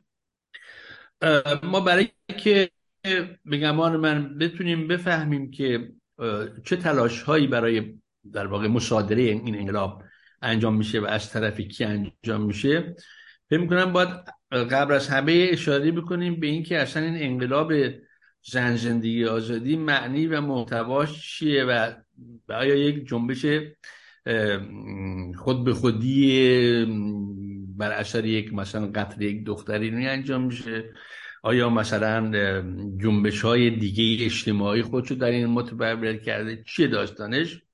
فکر می‌کنم وقت برای ما راهنمای خوبی باشه که بتونیم تشخیص بدیم یا سعی کنیم که بخوایم تشخیص بدیم که چه نیروهای سیاسی یا اجتماعی در موافقت با این گام برمی‌دارن و کیا در مخالفت با این نهضت. خب من فکر می‌کنم که این جنبشی که در ایران راه افتاده بهش میشه گفت جنبش بزرگ نوزایی نوین ایران، به خاطر اینکه ما اگر به این جنبش توجه کنیم و ویژگی‌هاشو بررسی کنیم و تاریخچه و پشتشو نگاه کنیم، می‌بینیم که این اتفاق در یه دوره دیگه هم در جامعه ما افتاده. در دوره قاجاریه هم ما با یک چنین رنسانس بزرگی در واقع مواجه بودیم که این رنسانس در واقع خود شکست خورد. جنبش بابیه در واقع اولین حرکت از این نوع بود که اگر شما به شعارهای جنبش بابیه و همینجور که سخنران از رهبران زن این جنبش نام بردن توجه کنین، میبینیم که خب یه جنبش نوزایی در ایران اتفاق میفته و این شکست می‌خوره و سالها میمونه، باقی میمونه و حالا در دوران پهلوی تا حدودی به برخی از جنبه‌های این داستان سعی میشه توجه بشه و برخی از حقوق زنان داده بشه، ولی به هر حال چهل و اندی سال حکومت جمهوری اسلامی دوباره این رو به محاق میبره و این خواست‌ها ظاهراً پشت پرده پنهان میشه. همینجام توی پرانتز بگم دوستان اگر بخوان به این موضوع دقیق‌تر نگاه کنن، توصیه میکنم به دو جلد کتاب دو جلدی به نام رگ تاک مراجعه کنن. کتاب بسیار مفیدیه برای فهم مسئله نوزایی ایران در جنبش بابیه و بعد در جنبش بهایی. این کمک میکنه که حتی این جنبش نوین و این نهضت نوین و یا رنسانس جدید ایرانی رو ما بهتر درکش کنیم. خب اما اگر توجه بکنیم از زمانی که انقلاب اسلامی در کشور ما پیروز شد، بجز تلاش اولیه زنان ایران که برای اعتراض به حکومت در مورد موضوع حجاب انجام شد و مورد توجه و علاقه تقریبا هیچ یک از نیروهای اجتماعی هم قرار نگرفت، بعد از اون ما با نهضت‌های غیر به اصطلاح آزادی زن مواجه هستیم. مثلا جنبش‌های تو شهری داریم، ما قیام‌های شهری داریم، در مشهد قیام شهری داریم اتفاق میفته، در شیراز اتفاق میفته، در کرج و در جای دیگه هم بوده. بعد از اون ما جنبش‌های دیگه کارگری داریم، جنبش‌های صنفی رو داریم، جنبش بیکاران رو داریم و در واقع در هیچ برهه‌ای دوره حکومت جمهوری نبوده که به هر اعتراضات اجتماعی در ایران شکل نگرفته باشه. اما این جنبش جدید که تحت عنوان شعار زن زندگی آزادی بلند میشه، به طور ناگهانی به یک انفجار از اجتماعی منتهی میشه و نیروی اصلیش هم جوان‌ها هستن و زنان هم در خط مقدم جبهه و به سرعت حمایت جهانی را از پیدا میکنن. خب ما ببینیم که اگر به جنبش زنان در جهان نگاه کنیم، به جز جنبش بابیه خودمون، ما جنبش‌های فمینیستی رو در غرب، در اروپا، امریکا و جای دیگه هم داریم. اما پس ببینیم تفاوت این جنبش جدید، نوزایی جدیدی که امروز در خیابان‌های ایران در حال انجام شدنه، با هم جنبش بابیه چیه و هم با جنبش‌های فمینیستی. اگر این تفاوت رو ما خوب بتونیم درکش کنیم، فکر کنم اون وقت میشه کمک بگیریم که متحدین و مخالفین این نهضت رو بهتر شناسایی کنیم. در مورد خواست‌های به حال آزادی زنان در جنبش بابیه، می‌بینیم که در واقع بخشی از قدرت سیاسی، یعنی بخشی از دولت مردان قاجار، با اون روی خوش نشان دادن، یعنی مخالفش نبودن. مثلا یکیش خود امیرکبیر بود، علی‌رغم اینکه دستور قتل باب رو داد، ولی در معنا و در خواست سیاسی و خواست اجتماعی امیرکبیر تفاوتی با خواست بابیان نبود. خواهان پیشرفت جامعه بود، نظر مثبت به تحولاتی که بابیا داشت.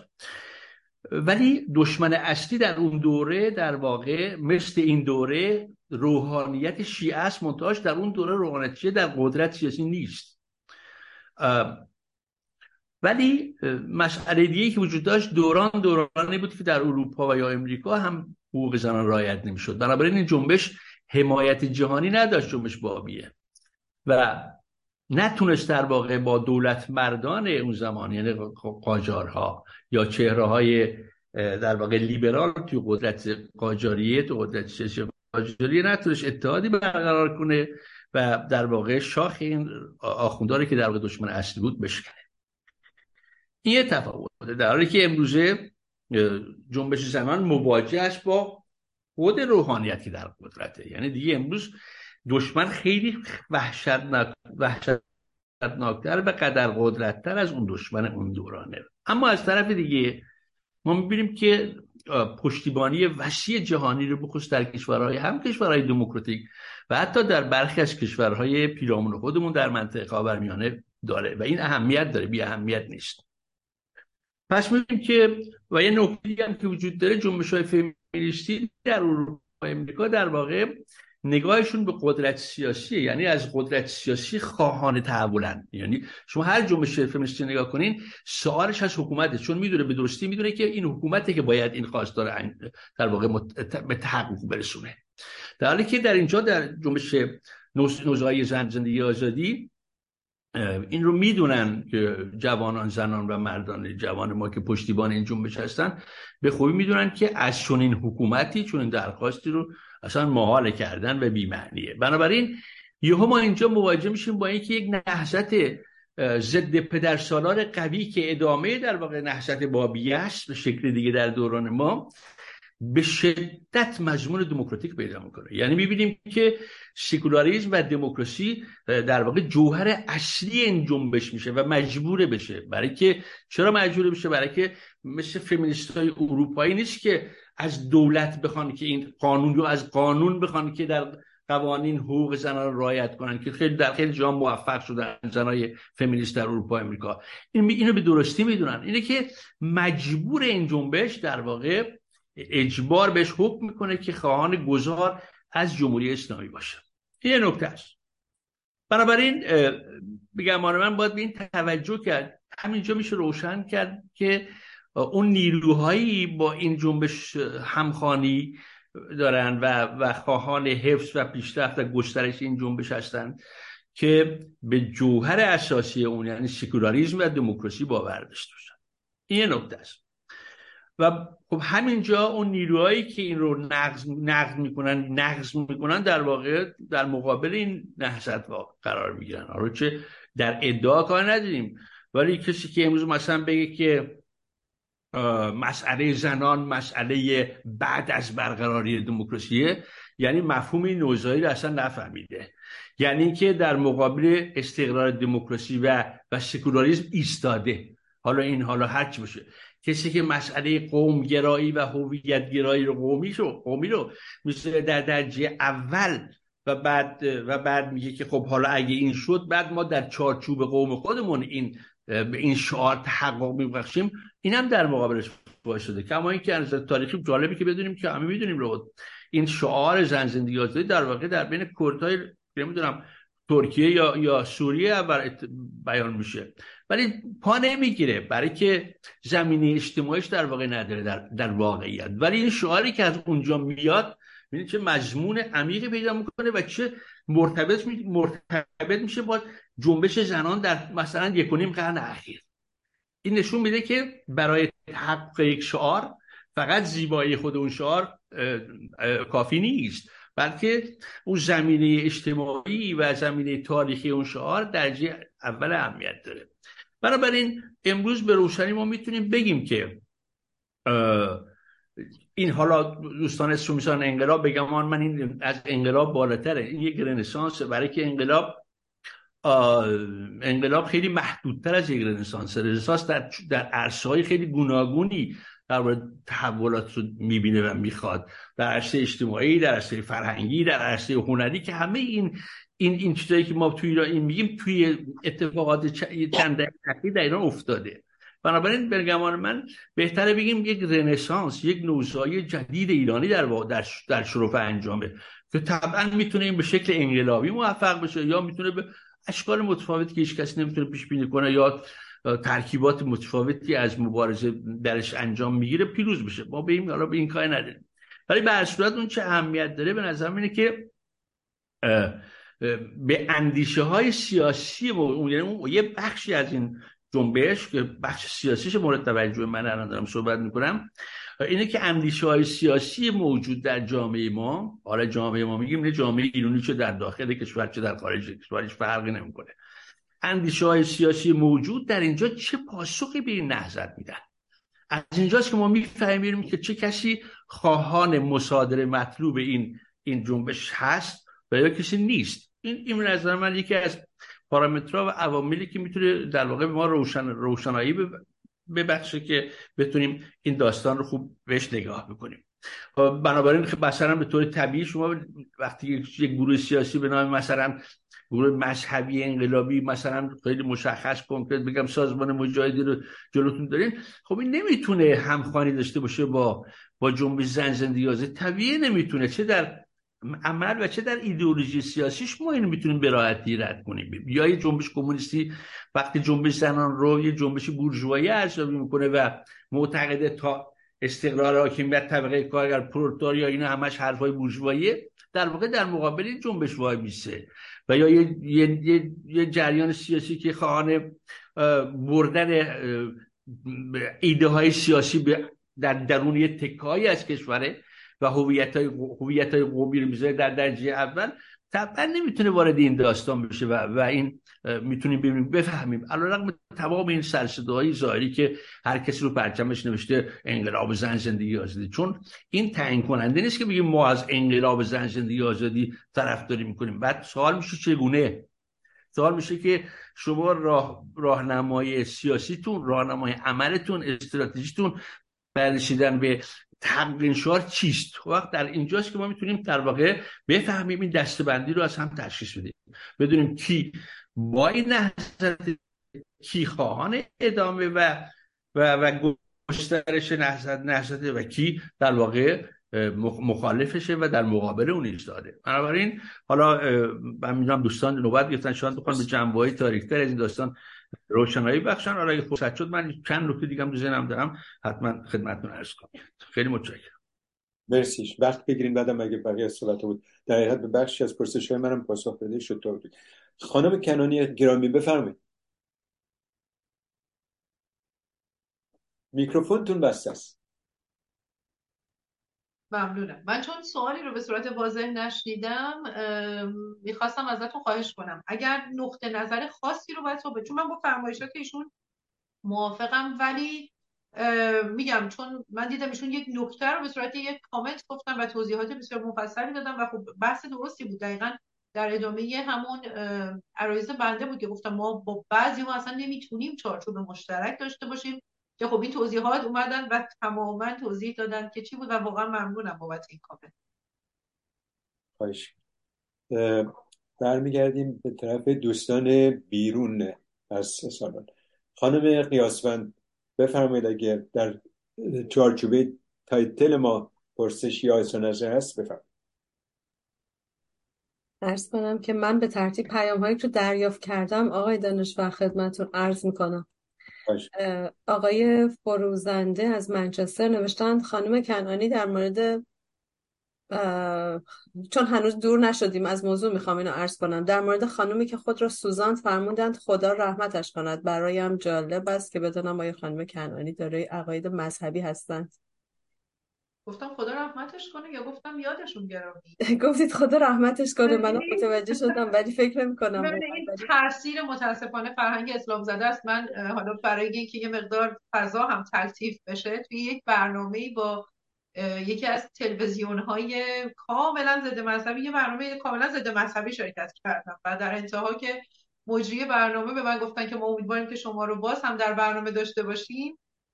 من کاملا ناخودآگاه گفتم انشاءالله و واقعا اینقدر فضا خنده‌دار شد و اینا همه خندیدن که فکر کردن 2 ساعت اینجا صحبت می‌کنی لیلی زنی یا مرد. حالا ان شاءالله گفتم نه با چیز نکنیم مثلا نه مذهبیم نه حتی مذهب زده. ولی خب این ادبیات متاسفانه مونده یادشون گرامی. واقعا اینقدر قلب من رقیق میشه برای خانم دارابی وقتی فکر می‌کنم به دردی که کشیده. واقعا فکر می‌کنم که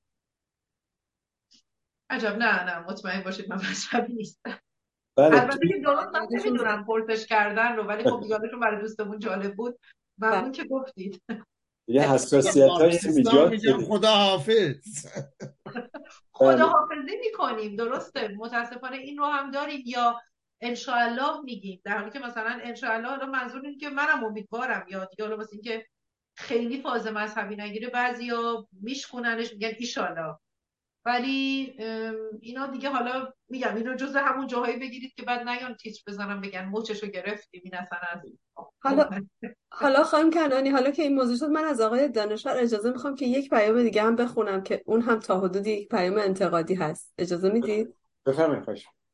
آقای سیامک منفرد از تورنتو نوشتن من بارها در نشریه جنبش سکولار دموکراسی خواندم که ما سکولار دموکرات ها به حکومت فعلی نمیگوییم جمهوری بلکه آن را حکومت یا رژیم میخوانیم. خواستم بدانم چرا خانم کنعانی که در رسانه ها حضور دارند همچنان این رژیم را جمهوری میدانند. آیا این خود جلوه‌ای برای بدنام کردن نام جمهوری نیست؟ اینم شبیه انشالله و ماشالله. من چون میدونم خانم کنعانی همچین قصدی ندارن. ببین نه همیشه بگید انتقاد. من همیشه میگم انتقاد لطفه برای اینکه ابعاد جدیدی از یک ایده رو به ذهن آدم متبادر میکنه چیزی که آدم احتمالا خودش بهش فکر نکرده. ببینید مثل اینکه شما یک گزارش پلیس میخونید از یک قاتل مجنون زنجیری که در گزارش نوشته مثلا متهم مرد مثلا 60 ساله و شما ببین وایسا شما گفتیم مرد. خب این علامه مردا یعنی همه مردا قاتل و دیوانه. اینکه جمهوری اسلامی اسم خودش رو گذاشته جمهوری که نمیاد جمهوریت رو خراب کنه. اصلا تمام طنز داستان در اینه. اگر جمهوری اسلامی که جمهوری بود که ما اصلا باش بحثی نداشتیم. منتها اسمش جمهوری اسلامیه و جالبیش اینه. اینو احتیاج به توضیح من نداره. این یک سیستم پارادوکسیکاله. ببینید جمهوری اسلامی اومده یک حکومتی بنا گذاشته که اسم خودش رو گذاشته جمهوری اسلامی اما عملا یک حکومت هم حتی نمیتونم من بهش بگم بخاطر اینکه اصلا پایه‌های حکومت هم یک تعریف کلاسیک سیاسی داره که اینها در اون قد و اندازه نیستن. اینکه ما چه اسمی روش بذاریم از احساسات ما بنا به مخالفتمون نسبت به این حکومت نشأت میگیره. اما واقعیت اینه که این حکومت یک اسمی داره که در دنیا هم به اون متاسفانه شناخته شده و بدبختانه بدترین قسمتش ایران هم تحت این اسم تثبیته به اسم جمهوری اسلامی. ما اگر با جمهوری اسلامی مشکل داریم حذفش کنیم نه اینکه اسمش رو عوض کنیم و فکر کنیم چون دیگه حالا بهش گفتیم حکومت ما موفق شدیم. چیزی عوض نمیشه. مثل اینکه مثلا زمانی عزیزی اومده بود و میگفتش که خانم شما فکر نمی‌کنید اینها اصلا لیاقت این رو ندارن که ما اصلا بیایم راجبش رو صحبت کنیم. گفتم خب پس مسئله تموم شد، ما دیگه راجبش حرف نمیزنیم، چون واقعیتش اینه که درسته اینا لیاقتشو ندارن. ولی خب عزیز من، این آدم‌های به قول شما بی لیاقت، حالا زندگی ما، پاسپورت من و شما، اجازه خورد و خوراکمون در ماه و رمضان یا غیر رمضان، آنچه در خانه میکنیم، حتی رخت خواب ما هم دستشونه. اونا تصمیم میگیرن که بچه‌ای که من دارم رو به دنیا بیارم یا نیارم. اونا تصمیم میگیرن اصلا یک زوج آیا بچه دار بشن یا نشن. خود زوج که تصمیم نمیگیرن، اونها چند درصد دخیل هستن. حالا من بیام با مثلا میگم خب این ارزش حرف زدن نداره، باشه باید رجوع به یک مش آخوندی که اصلا از عصر حجر به برتر انگار آپدیت نشدن صحبت کنیم. من متوجه فرمایششون هستم، این نکته بینی هم بسیار ارزشمند و قابل احترامه، اما اسم این حکومت جنایتکار متاسفانه جمهوری اسلامی و نخیر جمهوری خراب نمیشه. جمهوری اون چیزیه که ما در فرانسه میبینیم، در این هم کشور دموکرات میبینیم، جمهوری جمهوری میمونه.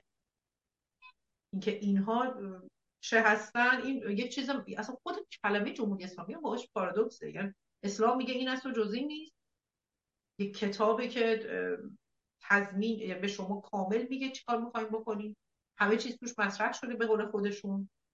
ما که چنین چیزی رو باور نمیکنیم، ولی خودشون اومدن به هر حال کجایی که تونستن وارد شدن.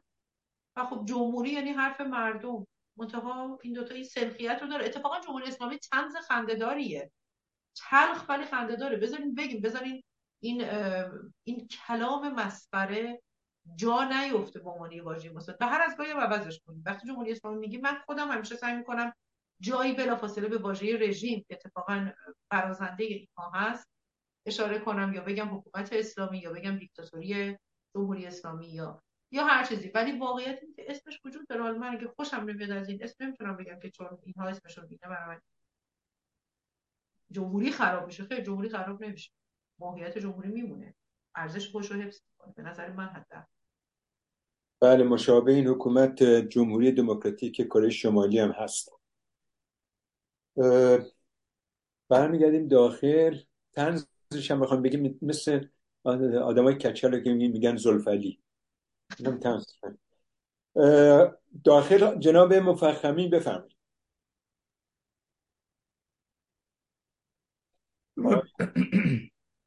درود بر خانم کنعانی. واقعا خوشحالیم دوباره که من به خصوص که شما رو مجددا میبینم در جمعمون و در ضمن جای گربتون هم خالی امروز. حالا اونم راجعش اتفاقا من همین الان داره شیطونی میکنه، من همش نگرانم بپره روی چند مورد پیش اومد که یه اشاراتی خودتون هم کردین و من می‌خواستم یه مقدار ببینم. راجب شاهزاده صحبت کردین، اشاره کردین، به فکر افتادم که چند مورد رو بگم و این سفر شاهزاده رو به اسرائیل.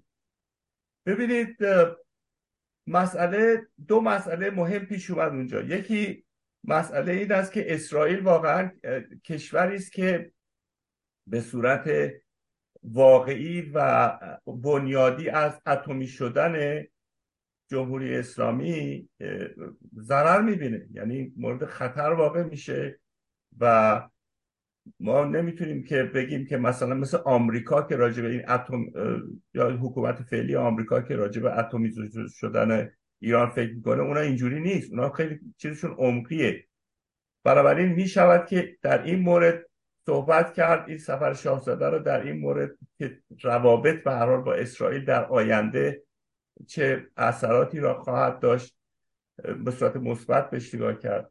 و دیگر این است که بازدید شاهزاده از این معبد بهائیان در اون حیفا فکر می‌کنم، به هر حال اون هم یک گامی بود که با یک منظوری برداشته شد و اون به حساب برداشتن این قیود از اقلیت‌های مذهبی در ایران که مورد واقعا به خصوص بهائیان که خیلی مورد ظلم واقع شده بودن.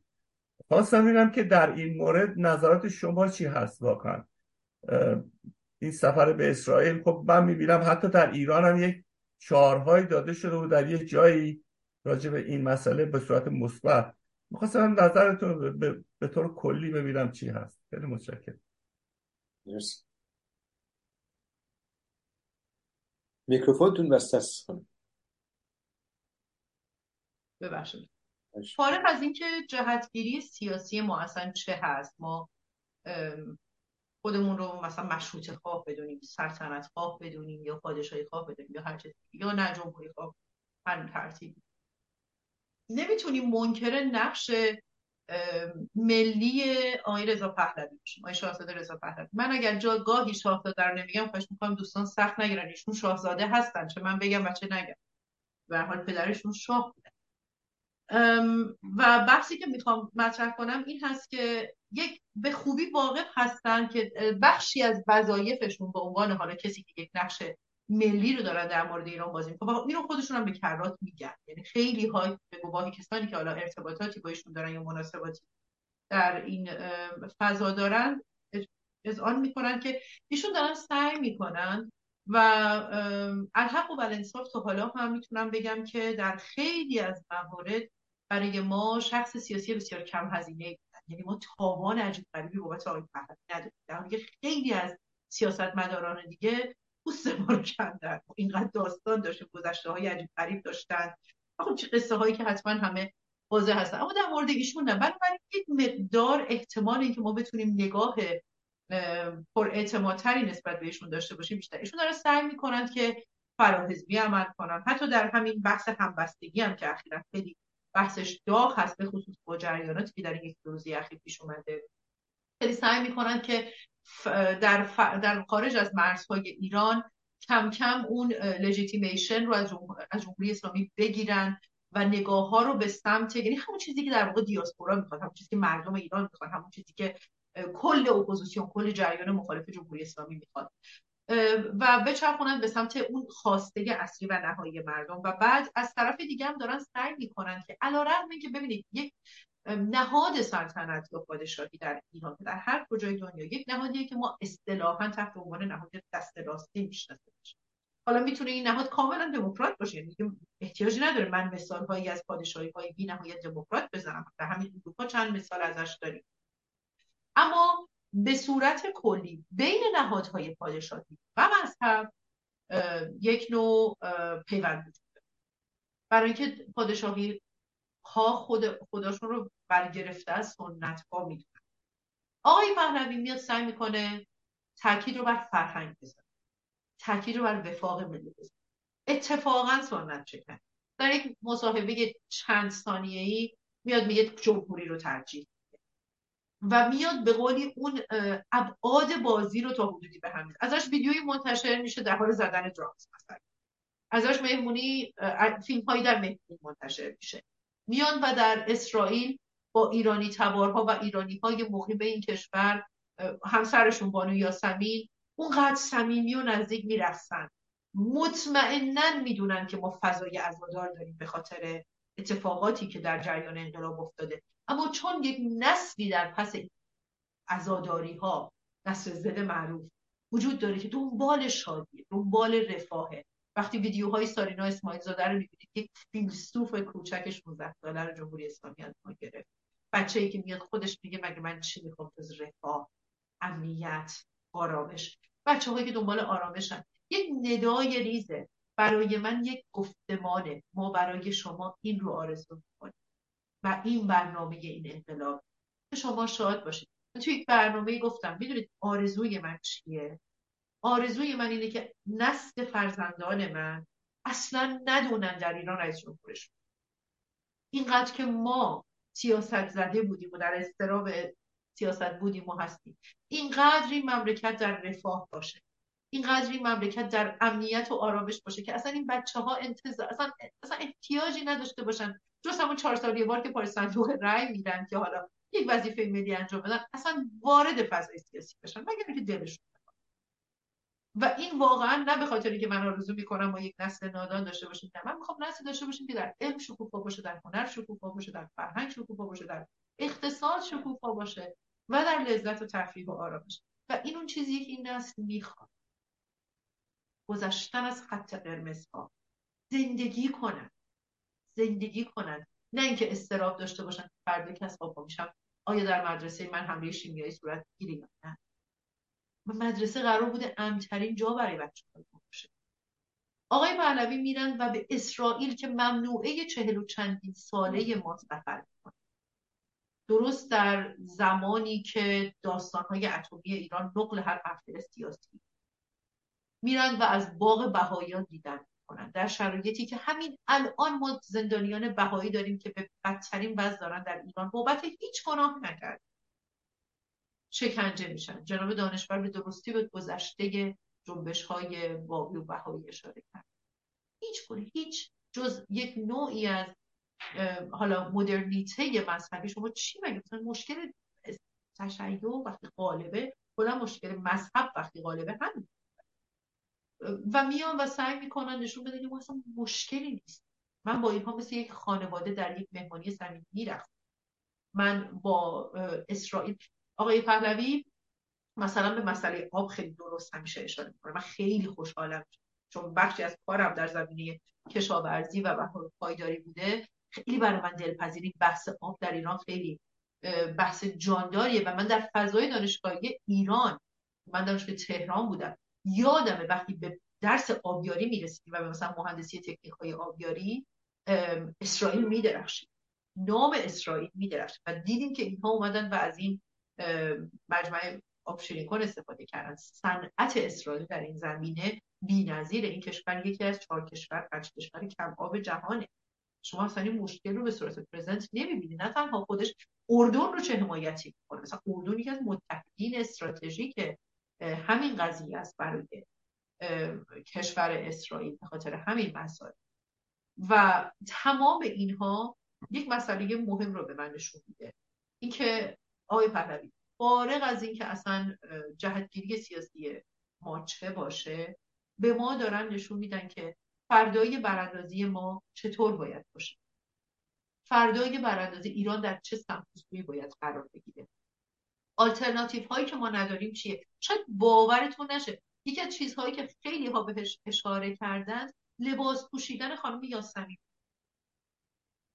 که این خانم همیشه خب به هر حال بالای خوشپوشی هستن طبیعتاً، و مقایسه می‌کردن با وقتی که مثلا جمهوری اسلامی سرانش رو به جایی میفرسته. اولا ما اصلا نمی‌دونیم زنی در کار نیست، اگر هم باشه خب اون پوشش عجیب و غریب چادر رو با خودشون به خارج از ایران میبرن، یا شما فقط متاسفانه یک مثلث کوچیک از بینی این خانم ها رو می‌بینید، یا اگر چیز بیشتری هم ببینید. با یادآوری می‌کنم سخنرانی همسر رئیسی رو چند سال پیش، زمانی که در یک مجمع بین‌المللی علمی اومدن مثلا یه مقاله خوندن، در وسط سخنرانی انگلیسی میگفت حضرت موسی. این خانم مثلا داشت سخنرانی علمی می‌کرد، داشت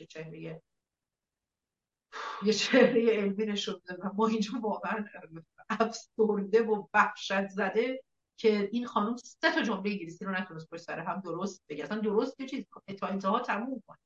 ببینید اون مصاحبه رو و بعد مقایسه کنید ببینید چرا نسل انقلابی ذوق میکنه از اینکه خانم بانو یاسمین لباس معمولی، یک لباس درست داره، یعنی چیزی که از طرف ایران در اسرائیل ظاهر شده دیگه با چادر چاپ کنه. میخوام بگم همین مسائل خیلی ریز که ممکنه از نظر من و شما که خب یک جریان فکری حالا سعی میکنیم عمیق‌تری رو پشت داستان‌ها همیشه بجوییم و ببینیم، مسئله اصلی نباشه، برای خیلی یا درد روزمره ملت‌های ایرانی دارن سعی میکنن تمام این ورق‌ها رو برگردونن. و به خاطر همین من فکر میکنم این نقشیه که من دوست دارم در شاهزاده ببینم و دوست دارم که رضا پهلوی بهش ادامه بدن، به عهده بگیرند، حتی بیش از پیش و حتی فعال‌تر، برای اینکه میتونه یک قدم خیلی رو به جلو باشه، میتونه کمک کنه به این پایان دست دادن‌های پشت پرده با جمهوری.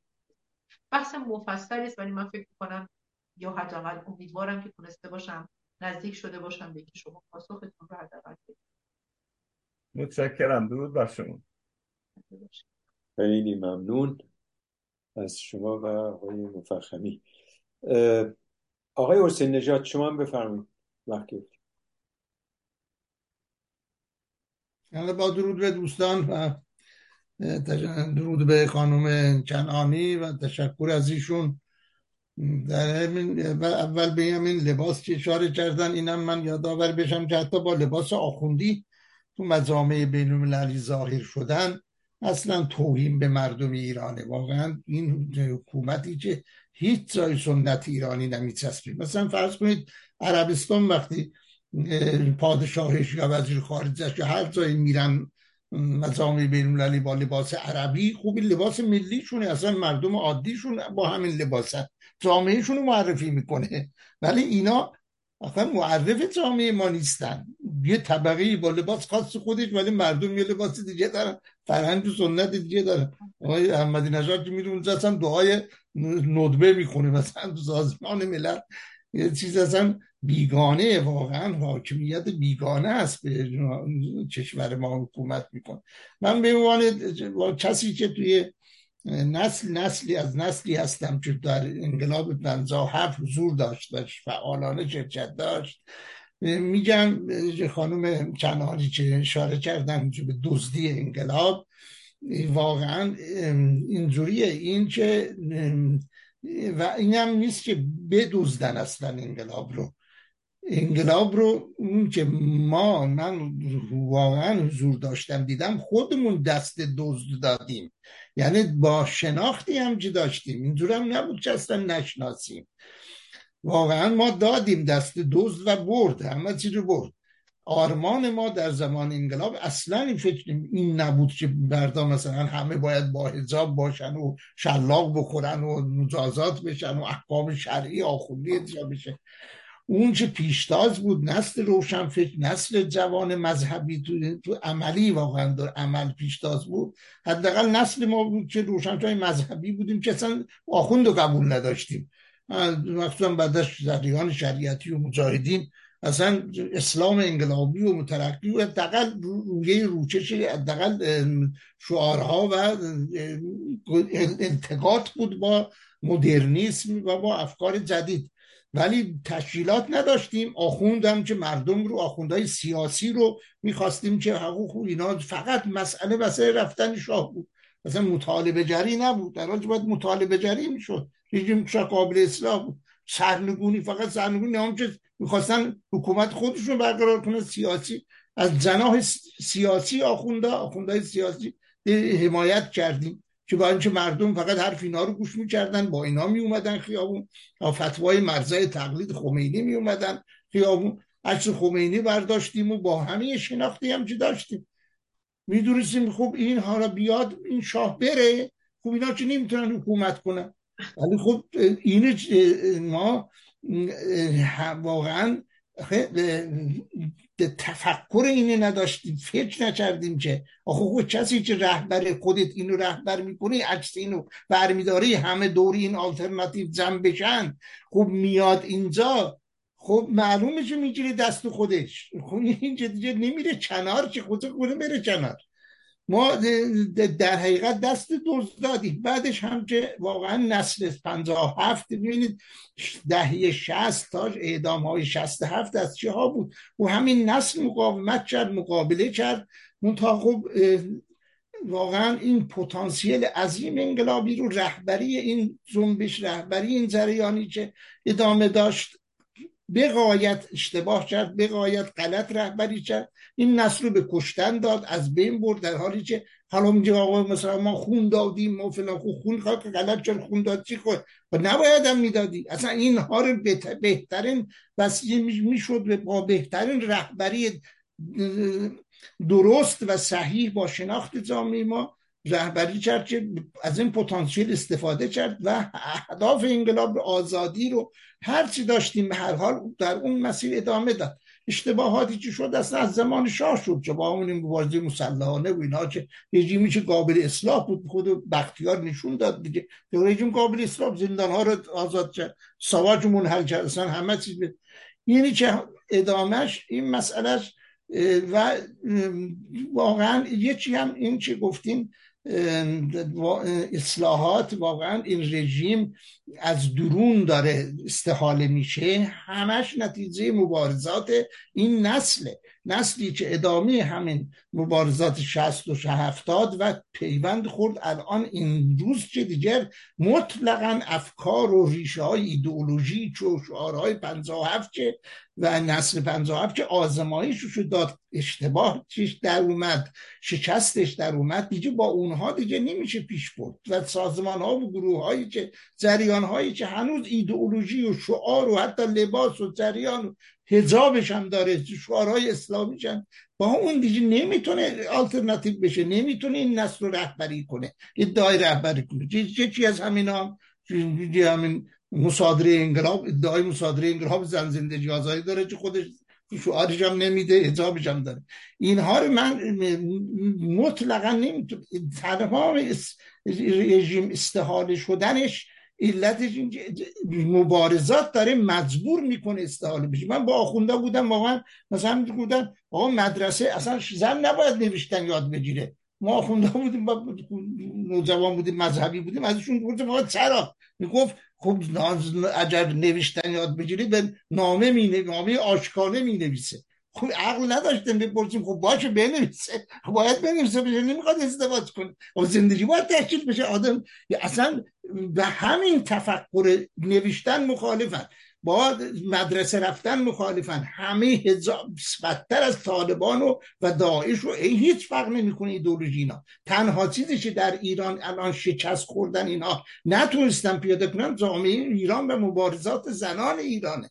مبارزات زنان ایران اینها رو عقب رونده که الان دیگه به فقط به یک نخی را حاضر شدن که فقط رو سرش باشه، بی حجاب نباشه، در حالی که توش دهه 60-70 که میزدن، شلاق میزدن، دستگیر میکردن، حداقل توی خیابون دائما مزاحم میشدن که یک تای مو بیرون. الان دیگه اصلا عقب نشستن کاملا و این مطلقا مسلما در این روندی که آلترناتیو نباشه، اپوزیسیون تشکیل نمیشه، با این وضعیتی که اپوزیسیون داره اگر آلترناتیو تشکیل میشه، متحد بشن، خوب میشه، سرنگونی میشه، برنده، ولی نشه هم با همین مبارزات خوب دیر میشه. با همین مبارزات از داخل رژیم این سال به سال و مرحله مرحله عقب میشینه تا این نسل آرمان، این نسل میاد جلو. چنانکه الان این سال رو بعد از قیام رو شما مقایسه کنید با 2 سال پیش، 3 سال پیش، 5 سال پیش، با 10 سال پیش، اساسا فرق میکنه. یعنی اینها مجبور شدن عقب نشینی کنن و الا اگر آخونده رو ویل کنید نبود، اگر این مبارزات خارج و داخل چه امروز از طالبان هم بدتر بود، از داعش هم، و ایران زمینه اجتماعی فرهنگی ایران به اینها اجازه نمیده مسلم که با همین فرهنگ و شعارهای 57 پیش بیان و جلو برن و با همین آخوندی و واقعا آخوند واقعی بیاد پیاده کنه حرفاشو. همونه بیاد نفس بلاغه بیاد میگه آقا همین چه گفتید، عقل ناقص، ایمانشون ناقصه که میتونه رگل میشه، مثلا ایمانش ناقص، تضاد عجب اینا رو بگونه، همینا رو پیاده میکنن ولی نمیتونن حتی الان حرفش هم نمیتونن بزنن. اصلاح طلبای داخل، یعنی نیروهای داخلش ریزش هایی که بوده که همشون انجمن اسلامی هاش و ایناش همه اصلاح طلب شده، این خودش ریزشه و این ریزش رو مسلم همین جنبش داخل ایران مخصوصا در پیشتازش جنبش زنان اینا رو مجبور کرده بیچه به این مرحله برسن و تا اینجا برسن. با تشکر، ببخشید. ممنون از شما. بفرمایید خانم. من در درجه اول میخواستم خیلی صمیمانه تشکر کنم بابت توضیحاتی که دادن، به خاطر اینکه راستش رو بهتون بگم این اولین باره که من در یک فضای پابلیک عمومی میبینم که شرکت کننده‌ای در انقلاب 57 میان و با این صراحت و با این صداقت میگن که ما جریان رو تعریف میکنن و به قولی اذعان به اشتباه میکنن. من از شما ممنونم برای اینکه این برای من قوت قلب است، برای اینکه گفتمانی در این چند سال اخیر به خصوص در سال 96 به بعد من می‌دیدم در فضاهای مجازی به خصوص رایج بود علیه نسل به قول 55 که اینها نسل گناهکارن، اینها ما رو بدبخت کردن. حالا اینکه درسته یا غلطه رو کاری نداریم، خیلی پربیراه نیست، ولی من با این من خیلی خیلی خیلی موافق این هستم که ما باور کنیم ما جستم کسی کنن. من به شخصه به عنوان حالا یک آدمی که نه دیگه اونقدر جوونم که خودم رو نسل زد بدونم، نه دیگه اونقدر آغشته به 57 این وسط دهه 60 به قول معروف. من فکر میکنم بیش از آنچه که فکر میکنید به نسل شما و همینطور به نسل خیلی جوانتر احتیاج دارم، دهه 90 نسل زن. و این برای همه ما صادقه که یک نسل قبل از من میاد میگه که ما دوست داریم نظر تو رو بشنویم به عنوان کسی که جوانتر هستی، یا بچه‌هایی که کم سن و سالتر هستن پیام میدن و میگن که خانم تحلیل شما دقیقاً همون چیزیه که ما فکر می‌کنیم. این فقط برای من یه قوت قلب نیست، این به من نشون میده که این درسته، چون ما به جز هم کسی رو نداریم و دشمن واقعاً بدنیم. اما در مورد بحث اصلاح طلب‌ها و عقب نشینی که اشاره کردید، میخواستم یک نکته خیلی مهمی رو بگم که در اول بحثم بهش اشاره کردم. ببینید اصلاح طلب ها درسته که ریزش کردن، ولی الزاماً نه علیه جمهوری اسلامی، بلکه علیه بدنه اصولگرای جمهوری اسلامی. بین این دوتا فرقه. بیانیه هاشون رو خیلی وقتا ببینید، مثلا میرحسین موسوی. میرحسین خب هنوز میره مقتدای خیلی از اصلاح طلب ها هست. ما به شخصی که نمیگیم حالا جمهوری اسلامی به هر حال داره یه بلاهایی سرش میاره، ما که نمیگیم بیا نمیدونم یه کارش بکنه، ولی این آقا شریک جرم در همون اعدام‌های 67 هست که به درستی اشاره کردیش. شما چطور باور میکنید که این فرد میاد میگه من از اون اعدام‌ها خبر نداشتم؟ چطور من خبر داشتم در شهرستان؟ تو که در دولت جمهوری اسلامی بودی خبر نداشتی آقا.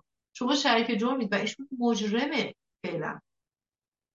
این بحث رو که مطرح میکنیم میان حمله میکنن، میگن خب بخشی از اپوزیسیونی هم که شما بهش دل بستید، مثلا به شاه اشاره کردید، پسر شاه، خب پدر اینم مجرم بوده، خب پدرش مجرم بوده، برید از خاک درش بیارید محاکمش کنید.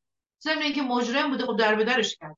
من میخوام بدونم برای شاهی که گیرم اشتباه کرده، آیا پایانی دردناکتر میشد تصور کرد برای کسی که تماماً عشق به میهن بود؟ اینقدر کتاب راجع به میهن پرستی، اتفاقاً از کسانی که اصلا اصلاح در طیف سلطنت طلب یا مشروطه‌خواه یا حتی پادشاهی‌خواه قرار نمیگیرن هم نقل شده که شاه فقید ایران بی‌نهایت علم‌به‌نگرایی بالایی داشت و اصلا شاهدش این همه رفتار و این همه گفتمانی بود که در این باب راه انداخت. حالا این فرد شما از مملکتش بندازید بیرون و با اون وضع اصلا داستانهایی که خب خودتون میدونید، خب دیگه این تاوا پس نداده. چه انتظاری داشت؟ این چه نفرتیه، این چه ایده های غیر انسانیه که شما این رو اصلا با اون مقایسه میکنید. بعدش هم میگه زمانی که خیلی از همین انقلابیونی که بعدا در رأس کار جمهوری اسلامی قرار گرفتن اومدن با خنده و تمسخر اعتراف کردن که ما یک کلاغ چهار کلاغ میکردیم به خاطر اینکه دروغ دروغ در میدان ژاله اینقدر کشته نبود، سینما رکس ما کرد، فلان رو ما شاه نکشت ما کشتیم، فلانی رو ما غرق کردیم گفتیم شاه کشته، فلان روشنفکر رو در فرانسه ما کشتیم انداختیم گردنش. تمام این داستانا رو بعدها اومدن اولا دونه به دونه هر کی یه مقدار با سیستم قهر می‌کرد میومد یک برگ جدیدی رو می‌کرد. ما با این جنایتکارا طرفی بدن، شما اینا رو هنوز از چشم شاه می‌بینید. به هر حال من انتظار دارم اینو بشنوم برای کسی که میدونه داره مملکتش رو به جلو می‌بره. من تایید نمی‌کنم اون رو، اول بگم من با هیچ نوع خشونتی موافق نیست، ولی برای کسی که داره سعی می‌کنه حکومتش رو به جلو و فکر میکنه داره کار درست رو انجام و در رأس قدرت و به کمتر آدمی حتی در دربار خودش میتونه اعتماد کنه، بخاطر که به هر حال آدم تحصیل کرده است، شعور داره، آدم باهوشیه، بعد چاپلوسی ها رو میبینه، دو دوزه بازی ها رو میبینه، تمام داستان هایی که ممکنه در هر جامعه دیگه‌ای باشه در اون میکرو جامعه دربار هم میبینه. انتظار چی داشت؟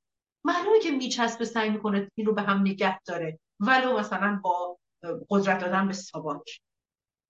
ولی خب نتیجه کار الان که بعد از 40 سال نگاه میکنیم داریم فکر میکنیم حکومت باید اصلاح میشد، باید به بختیار فرصت داده میشد. و وقتی که شاه این پیام انقلاب رو شنیدم درست دیر بود، ولی کاش اون جو انقلابی، اون مود زمانه اینطور نبود. کاش میتونستیم گوش بدیم، حالا که روشنفکر داشتیم، حالا که امید داشتیم، هنوز که زندگی معنا داشت، مثل الان از معنا توهی نشده. حالا این یه بحث گذشته است، ولی میخوام بگم که این مسئله خیلی مهمیه که الان اصلاح طلب ها فردی رو که شریک جرم در تمام این مسائل، در قتل ها بود مثلا به بحث انقلاب پای نداریم. تاوان انقلاب رو خیلی از ما دادید، چه شرکت کرده باشیم چه دسته بعد باشیم.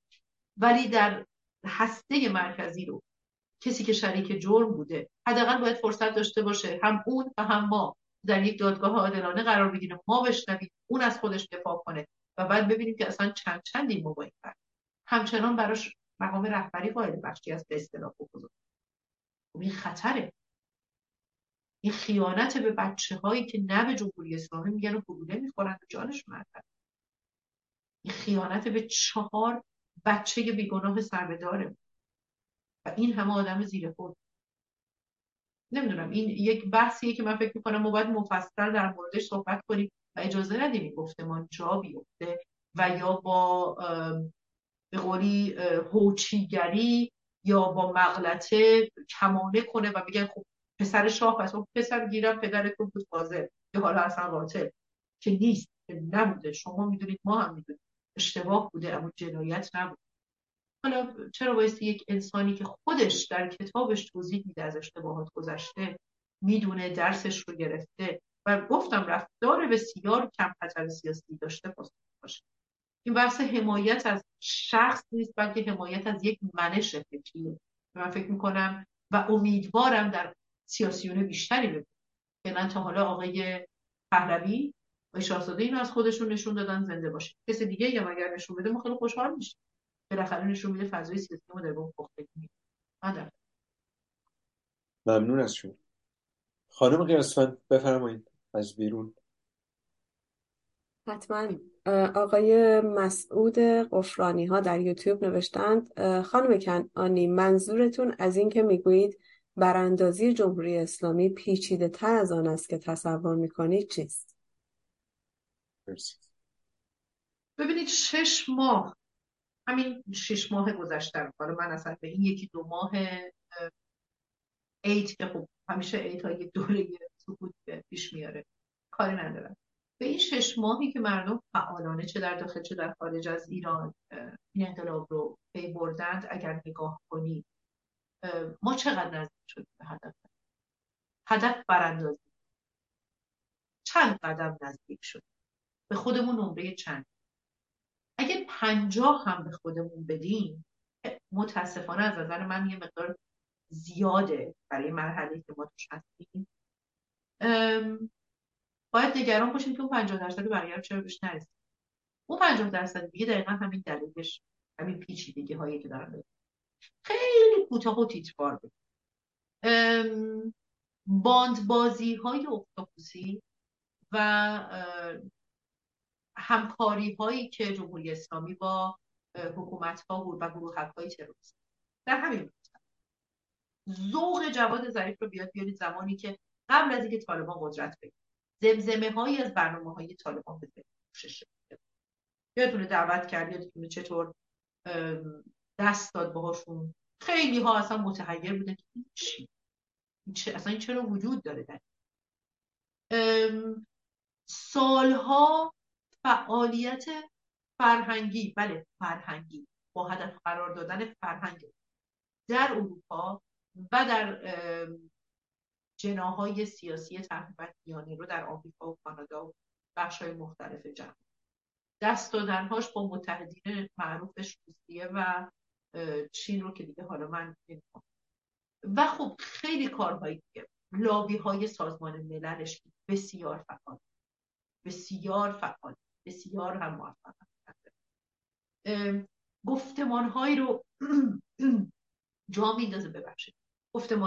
میندازه در فضاهای فرهنگی اروپا، مثلا کلمه اسلاموفوبی که اصلا اسلاموفوبی‌ها ملت باورشون شده یه اشکاله، یعنی تا حرف بزنیم یه تو اسلاموفوبیک هست.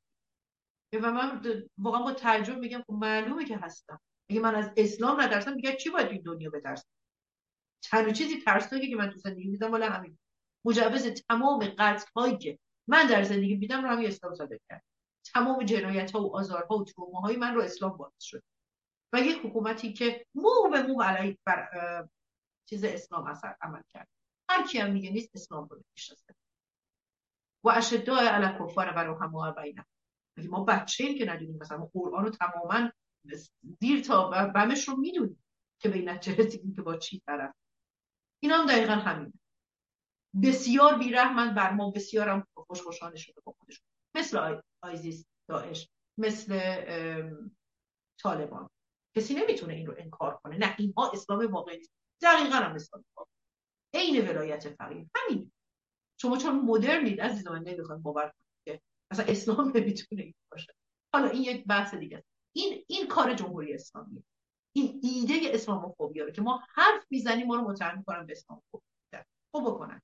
برای من به شخصه مهم نیست، ولی خیلی‌ها رو این کنسل کارچر خانه‌نشین، مناسبات مالی که در اروپا را انداختن، لابیگری‌هایی که میکنن، رئیس حزب چپ آلمان رفت و آمد میکنه با جمهوری اسلامی میره و اینقدر آگاه به شرایط، این آقا ایرانی آلمانیه، اینقدر هم آگاه هست با چی داره رفته، وقتی میره ایران تفیش. متوجه این من دارم از چی صحبت میکنم؟ الان مشاور خانم بارباک که وزیر امور خارجه هستند اتفاقا از حزب چپ‌ها در مورد مسائل ایران کیه؟ بله، پسر طباطبایی من، عدنان طباطبایی. آقای عدنان طباطبایی و ما هیچ جوره، یعنی هر شخصی رو که فکر کنید ما انداختیم وسط در این آلمان، صحبت کردیم، رایزنی کردیم، بس کردیم که آقا این قرارداد رو چجوری میشه باطل کرد؟ هیچ کاری نمیشه. چون یک سال دیگه هم در این مقام هستن و تازه سال بعد خودش میاد احتمالاً رفیقی همسری پسرخاله کسی رو می‌ذاره. داره فامیلیش و گردن کلفتی با این فامیلی اومده و اونجا مونده. مگه میشه وزارت خارجه با این پلیس امنیت و اطلاعاتی که آلمان داره ندونن طباطبایی کی؟ ولی خب تعریفشون از آزادی این هست که پلیس مبارزان رو تحت فشار قرار میده و منصوبان به حکومت رو با خیال راحت میدوزه. فکر نکنید کار به اینجا رسیده. در فضای دانشگاهی ببینید کیا در دانشگاه‌ها بورس میگیرن در خارج از ایران. از ایران قشنگ صادر میشن فرزندانشون، وابستگانشون. بله خیلی پیچیده است. خیلی پیچیده است. اگر پیچیده نبود الان سفارت جمهوری اسلامی در کشورهای خارجه اسمش بود سفارت. هنوز سفارت جمهوری. اگر من و شما بعد از 6 ماه این همه هزینه دادن هنوز داریم راجع به اینکه چجوری جمهوری اسلامی رو از بین ببریم حرف میزنیم، اگر هنوز در فضای مجازی و حقیقی ما کسانی هستند که از جدا شدن فلان عضو از فلان گروه دوغ میکنن، یا جمهوری اسلامی کارش رو میکنه، اگر اکانت های من و شما در فضای مجازی حذف میشه بدون که توهینی کرده باشیم، یعنی جمهوری اسلامی داره خیلی تمیز کارش رو پیش میبره. بله پیچیده است. من نمیخوام ته دلتون رو خالی کنم، ولی خیانت اگر واقعیت رو بگم، پیچیده فکر کردن به این معنا نیست که همه رو با توطئه دشمن بپذیریم، بلکه هر لحظه از خودمون بپرسیم این رفتاری که من دارم الان میکنم کیو خوشحال میکنه؟ در نهایت من ذوق میکنم که آقای فلان آقای بساری دیگه با هم دست نمیدن در مقام اپوزیسیون. کی دیگه ذوق میکنه؟ آه جمعه. این مسئله خیلی مهمه و من فکر میکنم این گفتمانیه که وظیفه تک تک ما هست مدام به مردم یادآوری کنیم که ما داریم از دست میدیم فرصت رو. ما اونقدر وقت نداریم. من به اتمی شدن ایران اشاره کردم و به اینترنشنالیسم، دو چیزی که میتونه ایران رو در جهان کاملا ایزوله کنه و تمام آنچه از ایران به بیرون درس کنه همون چیزی باشه که حکومت میخواد مردم جهان. و این خطر رو خواهشاً جدی بگیرید. حتی در صورت واپاشی هسته مرکزی هم ما با صدایی از اینا نخواهیم و این بحث بسیار خطرناک. من در خدمتم. خواهش ممنون از شما. جناب بهروز نارمکی بفرمایید. بله ممنون.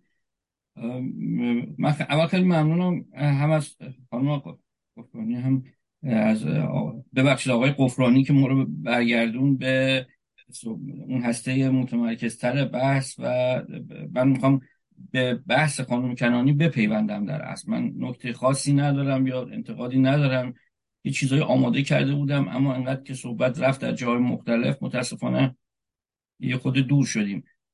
من از همون موضوع صحبت آغاز میکنم، در واقع دزدیده شدن که من فکر میکنم چیزی نیست که دزدیده بشه. فاعلای هر انقلابی که احتمالاً یه آرمانهایی دارن، اینها باید مصر باشن بر ادامه راهشون در شرایطهای مختلفی که پیش میاد، اما از یه ذره پیروزی، خیلی پیروزی هر طور که هست اون راه رو ادامه بدم و با اصرار به اون، من برای اینکه منظورم رو برسونم، چون الان هنوز گنگه من دارم چی میگم. ببینید من با دوستانی صحبت میکردم که اینا سوری بودن، یک نکته خیلی تلخی گفتن تقریبا هیچ کسی از نسل اولی که شماها شاهد، اونا به ما میگفتن شاهد بودید که اون پلاکت میزدن و میگفتن تظاهرات روز فلان فلان جا، بعد مردم میریختن بیرون، شعارهای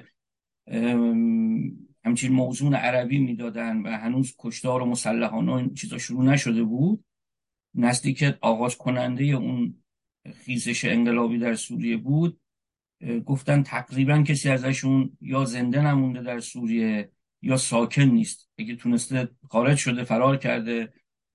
آدمایی که مدرن بودن، با آرزوهای بهار عربی اومده بودن، چیزهای خیلی قشنگی میخواستن، به هیچ عنوان قصد نداشتن سوریه رو برگردونن به 1000 سال قبل یا بدن دست داعش یا چیزی شبیه به اون، ولی اونها یا کشته میشن یا بین میرن و اونا دقیقاً نیروهای کف خیابونی بودن که اتفاقای افتاد در سال 57. اتفاقاً ما هم نسلای من هم یکی از این نمونه ها بودن که لیدرایی داشتن که این لیدرها، من اصلا وارد بحثش نمیشم، خوب کار نمیکردن، به همه چیز فکر میکردن جز زندگی، زن و آزادی. من اینطوری بگم با زبون امروز بهتره. و ما سربازهای اونا بودیم و بیشترین تلفات رو ما دادیم، از بین رفتیم. امیدوارم جوانایی که امروز و نوجوانایی که امروز اومدن پای خیزش انقلابی زن، زندگی، آزادی، بیشترین تعداد قربانیان آینده رو تشکیل ندن و بعد بر اون چی که اونها کردن دیگران صرفاً مصدر کار بذارن. من امیدوارم این اتفاق این دفعه دیگه نیفته. یه آرمان های من میخوام برگردم به این که این چیزی برای دزدیدن نداره. اگر ما صف وایسیم، 3 تا شعاری که چقدر خوب بود سال 57 به یاد همه میافتاد، که خب بخشی شاید به خاطر این بود که اسلام اومد و نام جمهوری اسلامی اومد و غیره اومد و این رو به این شکل رو آورد که بیشتر از هر چیزی تو چشم خورد که قربانی ترین افراد این نظام، این حکومت، این دین در مرحله اول خانوم ها هستن که به طور مضاعف جدا از دزدی هایی که حکومت میکنه که شامل مردها هم میشه، ولی بجز اون دزدی ها یه کار دیگه هم میکنه که اون دیگه بحث جدا از این داره علیه زن ها. زن، زندگی، آزادی رو من خیلی ساده میفهمم و خیلی دقیق میفهمم، غیر ایدولوژیکی میفهمم، غیر تباری میفهمم، غیر طبقاتی میفهمم. در نتیجه آرمان هایی که معطوف به طبقه و تبار و حتی جغرافیای استانی نیست، اینها آرمان های همگانی ما هستند و وقتی که آرمان های همگانی ما، همه باید بیان پاش برای اینکه اینو وصول کنن، طرف مقابل نمیده و باید جنگ کنن. من کم کم میخوام برگردم شاید اون حرفی که این دوستم آقای قفرانی ها بیرون زد. حتی اگر شما بعدا رفتید، ما ها هممون رفتیم، بیاید نوار این برنامه رو ببینیم. من میخوام انتقاد کنم به خودمون. 3 ساعت اگر باشه ببینید چند درصدش رو با هم بحث و جدل داغ کردیم که چطوری اینها رو باید ثابت کرد. بخش اعظمی حتی در مجازی که هیچی، در مصاحبه‌ای که من همش میبینم تو این شبکه‌های حتی بزرگ، درصد عجیبی گذشته چه بوده، آینده قرار چی بشه. ببینید یه تنگی میفته میشکنه. یکی از پدرها اینطوریه: ای وای ای وای، میدونی اون چند بود قیمتش، تو شکوندی، حالا این خورد شده، حق شده، هر لحظه ممکنه دست و پای کسی رو زخمی کنه، احتمالاً هم کرده. این رفت تو این که برای ما تعریف بکنه که چی شد که این توم چقدر قیمت داشت، یادگار کی بود، من چه زحمتی کشیده بودم برای این توم که اینو آورده بودم، نمیدونی چجوری اینو من حملش کرد. یکی دیگه همون لحظه فکر کنه چقدر موسیقی که شروع میکنه: وایسین ما از حالا به بعد باید یه جایی درست کنیم که تنگامون رو اونجا بذاریم، تنگ سیف باشه جاش و نشه. حالا شیشه شکسته ها، 1-2 تا هم خونی شدن. اون داره از آینده میگه که جای تنگ مخصوص کجا باشه. اون داره از این میگه که میدونی چه زحمتی ما برای خریدن تنگ کشیدیم. یک پدر عاقل بلا فاصله یه تقسیم کار میکنه، به اون میگه که تو جارو رو بیار، تو تکون نخور، همونجا که وایسادی وایسا تا ما دور پاتو تمیز کنیم، بعد بتونیم بکشیمت عقب که پات زخمی نشه.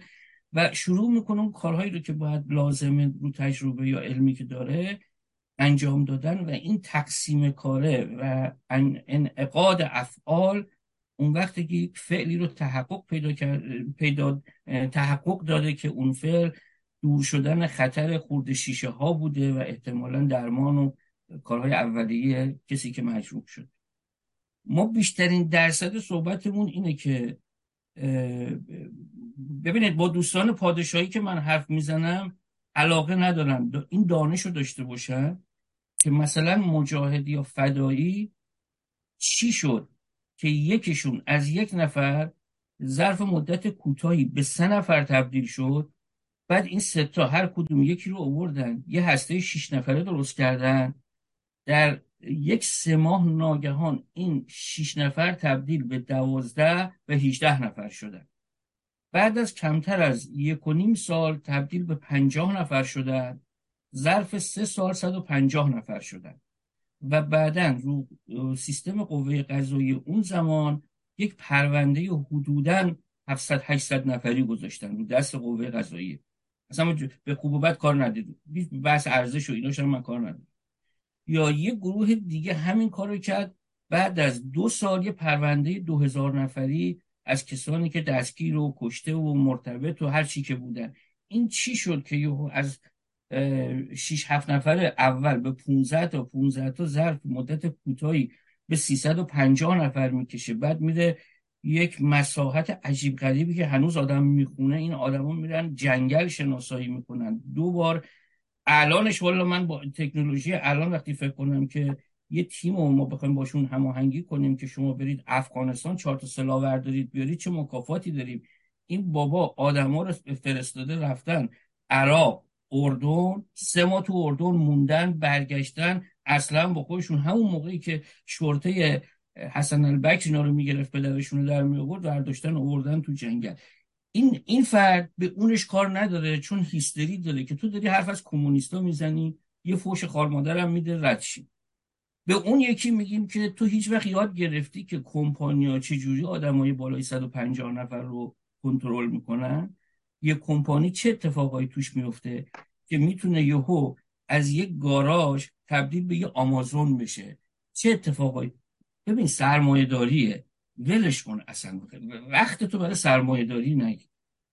نه من باید بفهمم که چی شد که اون گاراژ شد آمازون، نه باید بفهمم که اون چریکه چجوری از 3 نفر یه پرونده 2000 نفری گذاشت رو دست رژیم شاه، بعد جمهوری اسلامی سپاه شیطان رو میخوام ساقط هم بکنم.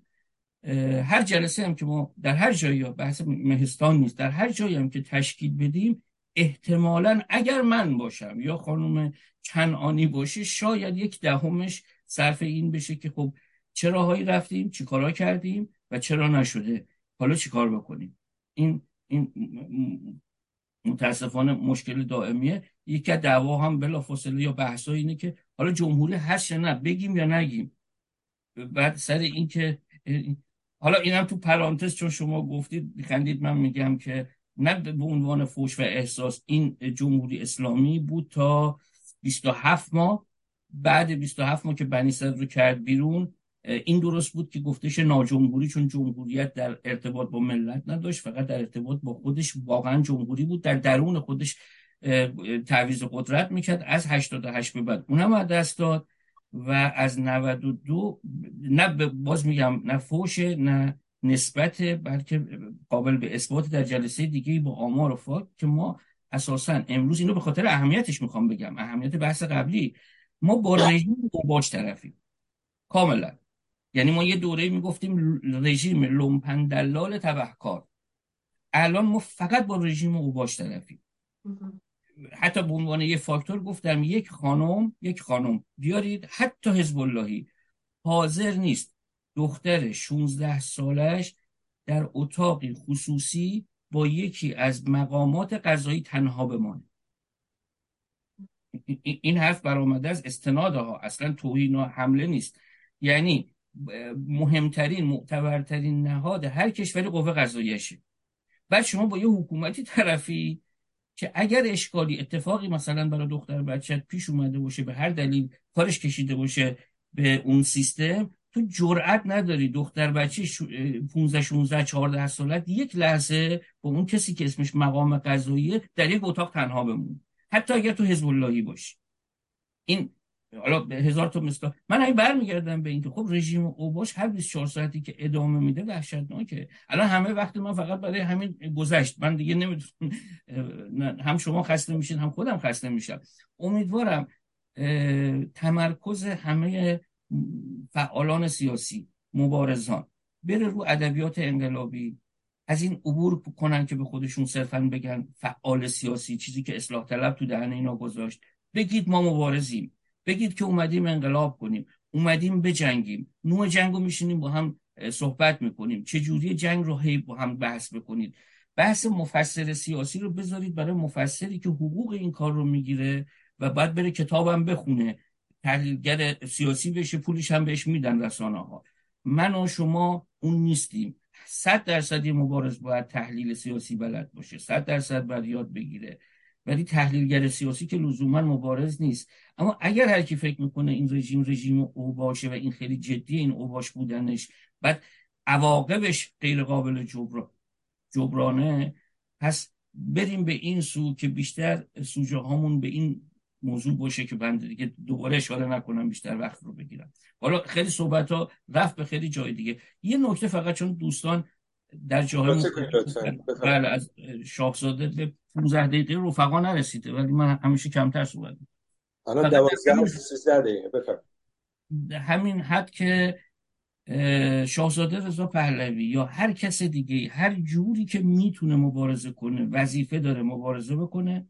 من اصلا به این باور ندارم ما با هم باید صحبت بکنیم، ما تو گروه‌های خودمون افراد مثل خودمون صحبت کنیم، بعد اگر نیرو شدیم، اگر قدرت شدیم، اگر وزنی هم سنگ و همسان شدیم، با هم مذاکره کنیم.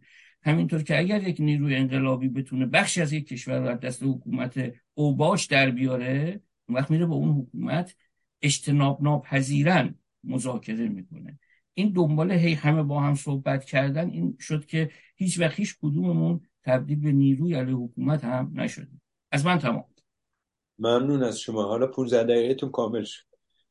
خانم کنعانی گرامی واکنشی اگه هست بفرمایید، اگه نه. در مورد رژیم اوباش موافقم. اصولا حکومت‌های توتالیتر غالبا حکومت اوباش هستن، یعنی این کاملا کلمه درستیه. و در مورد فقدان روش‌های پراگماتیک انقلابی که گفتم، در مورد اسم که فرمودید، حالا بگیم مبارز یا چیز سیاسی، خیلی از این قضیه اصلا دست خود ما نیست. من خودم یکی از قربانیان این قضیه‌ام. از فعال حقوق زنان به من میگن که من کارم مثلا محقق جامعه شناسی‌ام تا نمیدونم مبارز سیاسی. رو رسانه‌ها خیلی وقتا بدون اینکه خیلی دقت کنن تصمیم میگیرن و نامگذاری میکنن.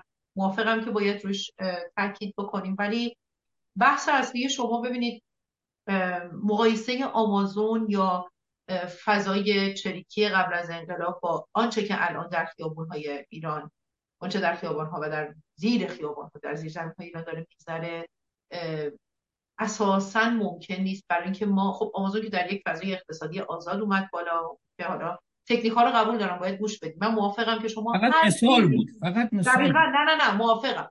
اما مثال نزدیک‌ترش، من موافقم با این مثال، چون دقیقاً به ما ایده میده که چطور اینترست یا علاقه مردم رو حداقل جلب. کاملاً بنابراین بحث منطقی و مشروعیه. اما در مورد فضای اطلاعاتی جمهوری اسلامی ما اصلاً نمیتونیم دست کم بگیریم. اینقدر قویان. ببینید مردم همین انقلاب رو هم که تو همینجا پیش آوردن از گیمنت ها استفاده کردن. حتما می‌بینید بچه‌ها تو گیمنت برای هم می‌نوشتن، قرار می‌ذاشتن، بعد اون چیزی که اعلام کرده بودن غلط بود. یعنی اینقدر اینا اطلاعاتی درست رفتار کردن که واقعا من کیف می‌کنم وقتی تکنیک‌ها و تاکتیک‌ها رو می‌گفتن. اما این فضا کمه. اتفاقا در بحث آخرتون که فهمیدید که ما چرا باید حرف بزنیم از اینکه حکومت در نمیاد، اینجا در میاد. چون هر ایده‌ای، هر ببینید یک جریانی مثلا جریان اصلاح طلب که من به خطرش اشاره می‌کنم، اگه ما موفق بشیم باهاشون صحبت کنیم، خیلی از اینا هستی مرکزی نظام هستن. اگر بینشون واقعاً از این به اصطلاح اپوزیسیون شده ها، برانداز شده ها، اگر بینشون واقعاً براندازی باشه و نکته‌ای در این مورد بگه که خود دانی اگر زیرک و عاقل باشی، شما این نکته رو برمی‌داری، اون چه که باید از اون بس بگیری رو گرفتی و میری و دیگه اجرایش می‌کنی. بنابراین من فکر می‌کنم گفتگو کمک می‌کنه. بحث اصلی اینه ما بسیار در مسئله گفتگو عقب، ما خیلی عقب، ما بالاخره داریم فرصت پیدا می‌کنیم که ببینید حتی در فضای تحلیلیمون هم ما تازه داریم میگیم دعا جون برای مردم هنوز جدید، ما داریم حرف مثلا از کانارنج فکت میاد، هنوز نمیدونن، هنوز مثلا براشون جالبه. حالا چرا اوباش؟ شما میدونید جناب نارمکی و میدونید چرا دارید به حکومت میگید اوباش. مردم فکر میکنن ما داریم فحش میدیم، نمیدونن این عیناً کلام خانم آرنج، نمیدونن که وقتی ما میگیم آقا جون چرا احتیاج داریم، بابا فعال سیاسی نمیدونه، به قول شما گوش نمیده، دستش گوشه رو گوشش و میگه آقا جون منو با چهار تا چپول چیز نگو. بابا چپول و راستول نداره. شما به کل قضیه نگاه کن و به این فکر کن که ما الان به این احتیاج داریم. خیلی بحث‌های مهمی در این زمینه مطرح هست. یک، آیا ما اجازه داریم به عنوان خارج نشینان مدیریت اطلاعاتی و عملیاتی رو در ایران به عهده بگیریم؟ مثل کاری که در فضای انقلابی انقلاب اسلامی انجام شد، کاری که باز اشاره می‌کنم به آقای پهلوی. آقای پهلوی کار انجام نمیده، ایشون فکر می‌کنن که من در خارج از ایران هستم، من فراخوان‌هایی که از ایران میام رو بله باستاب میدم، پست میکنم، شیر میکنم، در فضای مجازی منتشر میکنم، ولی من در امنیتم، من چطور مردم رو به خطر بندازم؟ باز اشاره میکنم به شدت سرکوب. یعنی حتی ما در مورد این بحث هم هنوز به یک اتفاق نظری نرسیدیم. ببینیم کدومش بهتره، هم از نظر اخلاقی هم از نظر خلقی. یک بحث مفصلیه، ولی به هر حال من خیلی خوشحالم و بی‌نهایت ممنونم که بهش اشاره کردید. من در خدمت شما. خواهش می‌کنم. مرسی از شما. خانم قیاسفند، نوبت دوستان بیرون. خیلی ممنون. عرض کنم، ببخشید نمیدونم چرا فراموش کردم، حواسم رفت به صحبت‌های خانم کنعانی و فراموش کردم که پیام بعدی رو آماده خوندن کنم. خانم مهین از چالوس نوشتن من رو ببخشید که این پرسش رو میکنم، معمولا سخنرانان پشت سرشان پرچم یا عکس‌هایی رو میگذارن که ما بفهمانن موضع سیاسیشان چیست. میشه از خانم فروغ بپرسم که عکس‌های پشت سرشان چه پیامی دارند؟ عکس‌های پشت سر من 4 تا از بچه‌های کشته شده است و بقیه‌اش هم در خونه پخشه. واقعیتش اینه که من پیام سیاسیم که خب من این بچه‌ها رو فراموش نمی‌کنم، نه تنها اینا رو، اینا فقط این 4 تایی بودن که خیلی منو تحت تاثیر قرار دادن. یک عده‌شون رو دل ندارم عکسشون رو حتی بگذارم، اما من یک عزاداری درونی شخصی باید بگم که هنوز هم یه پیوند خیلی عمیق ملی برام، یعنی نمیدونم واقعا به خاطر اون حس ملیم بوده یا نگاه انسانی من رو خیلی تحت تاثیر قرار داد. من خیلی عمیق برای بچه‌هایی که این دفعه از دست دادیم، خیلی روکوراس می‌کنه، غیر حرفه‌ای هستم، خیلی تن و جانم آمیخته شد به عزای اینها و احتیاج دارم این عکس‌ها پشت سرم باشن، احتیاج دارم که وقتی حرف میزنم در تلویزیون اینها دیده بشه و عکس‌های بیشتری هم میاد، ولی من باید بتونم دونه دونه اینها رو ببینم. پرچم هم که پرچم ملی هست و این پرچم همیشه، یعنی سال فکر میکنم میکشه از زمانی که من این پرچم رو گرفتم و بالاخره گرفتم، چون این مدت طولانی پرچم‌های جنس خیلی نامرغوبی به دستم میرسید، منم برام مهم بود پرچم حتما به جنسش خوب باشه، پس میدادم تا بالاخره چیزی که دلم میخواست به دستم رسید. پرچم هم من که جز ایران چیزی رو ندارم، فکر میکنم دارم نشون میدم تعلقات عاطفیم رو و تعلقات شخصیم رو، تمام آنچه که دارم در یک بار. مرسی از شما. البته اضافه کنم در تایید سخنان شما، اروپایی‌ها قهرمانان ضد فاشیست زمان فاشیسم رو فراموش نمی‌کنن. از در کتاب‌های درسی هست، هر ساله یاد بودی از اونها هست، خانواده‌هاشون، و نه میبخشن و نه فراموش میکنن. ما هم همینطور. خیلی ممنون. من اجازه دارم آقای دانشفر یک پیام دیگه هم بخونم؟ بفرمایید. سپاسگزارم. شهلا منصور از مادرید نوشته آیا این برداشت من درست است که خانم کنعانی استحاله را نوعی دزدیدن انقلاب می‌دانند؟ این تعبیر عجیبی است. اگر که توضیح بدید ممنون. ببینید اگر ما هدفمون براندازی حکومت باشه و حکومت مثل این شخصیت‌های فیلم‌های ساینس فیکشن در لباس برانداز بیاد و به بقای خودش ادامه بده و دوباره حکومت بعدی هم بدنه همین سیستم جمهوری اسلامی باشن، حالا با یک سری تغییرات جزئی که موفق میشن از پاسخگویی در برن، موفق میشن از دادگاه‌هایی که ما به خاطر همین دادخواهی که به درستی اشاره کردن نه میبخشیم نه فراموش میکنیم در برند، آیا نمیشه اسمش رو استحاله گذاشت؟ این که مثلا ما ناگهان ببینیم کاندیدای بعدی انتخابات ریاست جمهوری ما زنه و دستاوردش هم حجاب اختیاریه و میان این بخشی از قانون را تغییر میدن، آیا ما باید بگیم ما انقلابمون به پیروزی رسیده؟ با اینکه میدونیم این آدم مثلا پدرش جزو اون هسته که 5 نفری اصلی حکومت جمهوری. متوجه هستید منظور من از استحاله دقیقاً اینه که جمهوری اسلامی یه احتمال خیلی خیلی زیادی در موردش وجود داره، یا حداقل اگر نگم بخش اصولگرا وابستگانش، یعنی خود اون افراد اگر نه فرزندانشون، وابستگانشون یا جناح اصلاح طلب رو یا نسل بعد جناح اصلاح طلب رو به فرزندانشون باز هستن بفرسته به عنوان اپوزیسیون و رأس کار جریان انقلاب سوار بشن، بیان بر سر کار قرار بگیرن و ماییم و انقلاب کرده و خونهای ریخته و قربانیانی که دادیم و جمهوری اسلامی که از این دست به اون دست شد. منظور من از استحاله اینه و خطرش رو هم، واقعیت رو اگر بخوام براتون بگم جدی. البته که مردم گذار کردن، یعنی مشکل من اینه که مردم ندونن که این طیف جدید هم همون طیف اصلاح طلبیه که ما فکر میکنیم ازش گذر کردیم. مرسی از شما. آقای عبدی بفهم. با درود و سلام حضور عزیزان در تالار مهسان و خوش آمد حضور خانم کنعانی گرامی و بینندگان خارج مهسان. من موافق هستم با تحلیل یکی از هم‌میهنانمون که فعال سیاسی هست که این رژیم تمام مفاهیم و واژه ها رو به ابتذال کشوند. من با این نظر ایشون موافقم. نگاه کنید مثلا اون اول انقلاب که اومدن 57 خود انقلاب رو مثلا به اون انقلابی که از روی دست چپات کش رفته بودن به ابتذال کشوندنش، واژه استقلال به ابتذال کشوندنش و خود آزادی که سال 57 58 دیگه به محاق رفت. اگه میخواستن دنبال آزادی و دموکراسی باشن همون دادگاهی که برای سران و امیران گذاشتن باید حداقل دادگاهی درستی میبود و تو خود اسلام هم که اصلا واژه انقلابی وجود نداره و برای که کس قتلی صورت بدن کسی اعدام کرد فقط اشهد ان لا اله الا الله کافی بود دیگه، طرف بخشیده بود.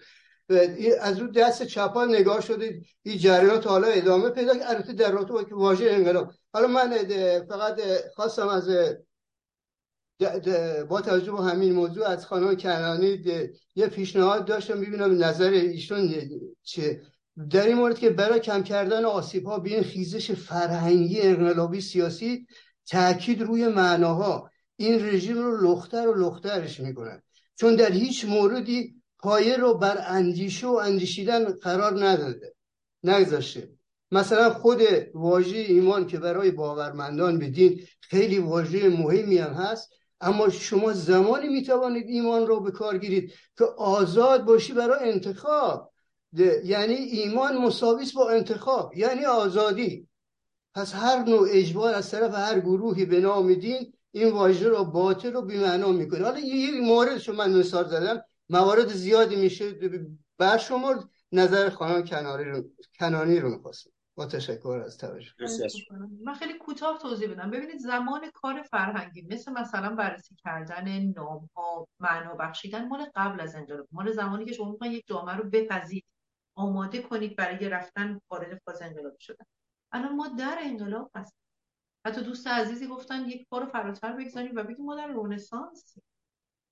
و بنابراین من فکر میکنم این حرف درسته، باید باشه، ولی این یکی از وظایف جانبی ماست. اگر من بخوام، البته حالا هر کسی به هر حال یک نگرشی داره، ولی خب حالا ترجیح شخصی من اگر بخوام بگم، در مرحله که توش هستیم، یک، هر آنچه که عملاً به انقلاب و اعتصابات ما کمک میکنه است، صندوق اعتصابات مثال اولش.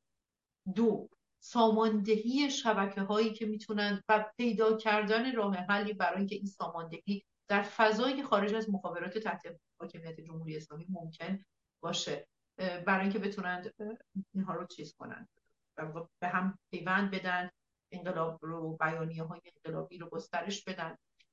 و اگر بخوام یه کار فرهنگی در پایه انجام بدم، میام روی گفتمان ها کار میکنم، مثلا روی گفتمان های انقلابی، نه گفتمان‌های اجتماعی.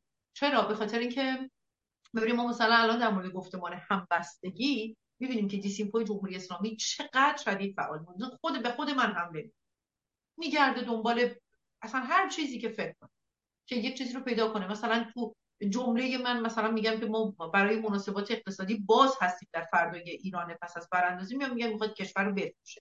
خب وقتی یک چنین فضایی وجود داره، شما یک جنگ کلامی یا دیسکورس، مثلا وار اگه بخوام بگم، یه لاتن دیسکورس، یه جنگ پنهان کلامی دارید. باید بتونید این تعابیر رو زنده نگه، نه تعابیر اجتماعی. آزادی و ایمان، مؤمن و غیر مؤمن از جمهوری اسلامی در ایران گذر کردن. اگر کسی مونده، دیگه سال 88 نیست که طرف بگه با اینا برن دیرم هم میره. اگر کسی باقی مونده، بحث منافع است. حتی من الان معتقدم باید اونجا رو مورد هدف قرار بدیم. دلیل تاکید خیلی از افرادی که الان دیگه قرار گرفتن سپاه در لیست تروریستی اصرار دارن همینه، بازوهای منفعت اقتصادی حکومت قطع بشه. چجوری اگه سپاه نباشه؟ اینا میخوان مثلا تو تمام اقتصاد داخلی، تا حتی اون سالایی که من ایران بودم دیگه دست سپاه بود، یعنی ما هیچ پروژه‌ای نمیتونستیم پیدا کنیم، از فضای سبز بگیرید تا یک کارگاه کوچک بگیرید تا شرکت پرلیت که مثلا دیگه حالا اون تونل رسالت رو در مثلا تهران چند سال قبل ساخت. همیشه دست سپاه بود، همیشه دست عمله ها و وابسته ها و کارگرها و کارمندهای اونها بود، دست مردمی نبود که به صورت عادی چیز باشه و درکی باشه. بنابراین اون بحث خیلی الان نگرانی من رو برنمی‌انگیزه، چون میبینم گذر شده. بحث اصلی اینه، ما باید بتونیم گفتمانه، یعنی باید مواظب باشیم که دیسکورس قالب جمهوری اسلامی نیاد در فضای اپوزیسیون. اپوزیسیون خودش باید دیسکورس ساز باشه. این اون چیزی که من فکر می‌کنم باید الان روش نهایت تاکید رو بکنیم. باید بتونیم افراد متفکر رو، افراد خوشفکر رو، کسانی که دید استراتژیک دارن به هسته مرکزی نزدیک کنیم. باید بتونیم بچه‌های خوشفکر رو حمایت کنیم. این فکر می‌کنم الان بحث اصلیه و اگر کار فرهنگی قرار انجام بده، در واقع حرکت‌های انقلابی چنین باشه، خیلی ما کمک بزرگتری در واقع ازش خواهیم گرفت. مرسی از شما. خانم قیاسفند، صدایی دوباره از بیرون اگه هست. بله خیلی ممنون. خانم فهیمه فرسایی از استکهلم نوشتن سخنان خانم کنعانی در مورد دزدی انقلاب مرا قانع نکرد. من وقتی آفیش این سخنرانی را دیدم خیال کردم خانم کنعانی در مورد جزئیاتی که همکنون در اپوزیسیون شاهد تلاششان برای چسباندن انقلاب زن زندگی آزادی به خودشان هستیم سخن خواهند گفت. مثلا اینکه مجاهدین ادعا می‌کنند مردم به خاطر آنها به خیابان آمدند، یا حزب کمونیست کارگری مدعی است که همه مردم کمونیست شدند، حالا که ایشان این مقوله ها را جزو رقابت می‌گذارند نه دزدی. من نمیدانم این ادعاهای دروغ چه ربطی به رقابت دارد. رقابت در ارائه برنامه است، نه در تلاش برای صاحب شدن انقلاب. نه اینقدر خوشبین نباشید. رقابت فقط در ارائه برنامه نیست واقعیتش. رقابت چی گفته اصلا در ارائه برنامه محدود میشه؟ در هر چیزی، در بنام زدن انقلاب رقابت هست. و خب طبیعیه، یعنی مثلا اگر ببینید شما هر کسی رو که بیاید ببینید داره در مورد انقلاب زنجیری آزادی نگاه کنه، خب از منظر خودش داره به این نگاه میکنه و داره سعی میکنه حالا خواسته یا ناخواسته نفی اون یا نمیگم حالا نفی بقیه گروه‌ها رو بکنه، ولی حداقل میاد منافع اون مشی فکری و اون نحوه فکری رو که خودش رو نمایندگی کنه پیش ببره. بنابراین من فکر میکنم نه، ما در بین حتی مجریان انقلاب هم رقابت داریم. بعضی‌هاشون رو مثل مثالی که زدی در مورد مجاهدین، خب ما میدونیم لژیتیمیت نیست و بارها همین صدا در فضاهای غیر فارسی بلند میشه یا مثلا غیر زبان‌های ایرانی بلند میشه و میگیم آقا ما اینها رو به رسمیت نمیشناسیم. بعضی‌هاشون نه. اما ببینید واقعیت اینه که فضای اپوزیسیون یک چند چهره شاخص داره و خب چهره‌هایی که دارن در این گوشه و کنار به قول گوشه کارو گرفتن و پیش میبرن.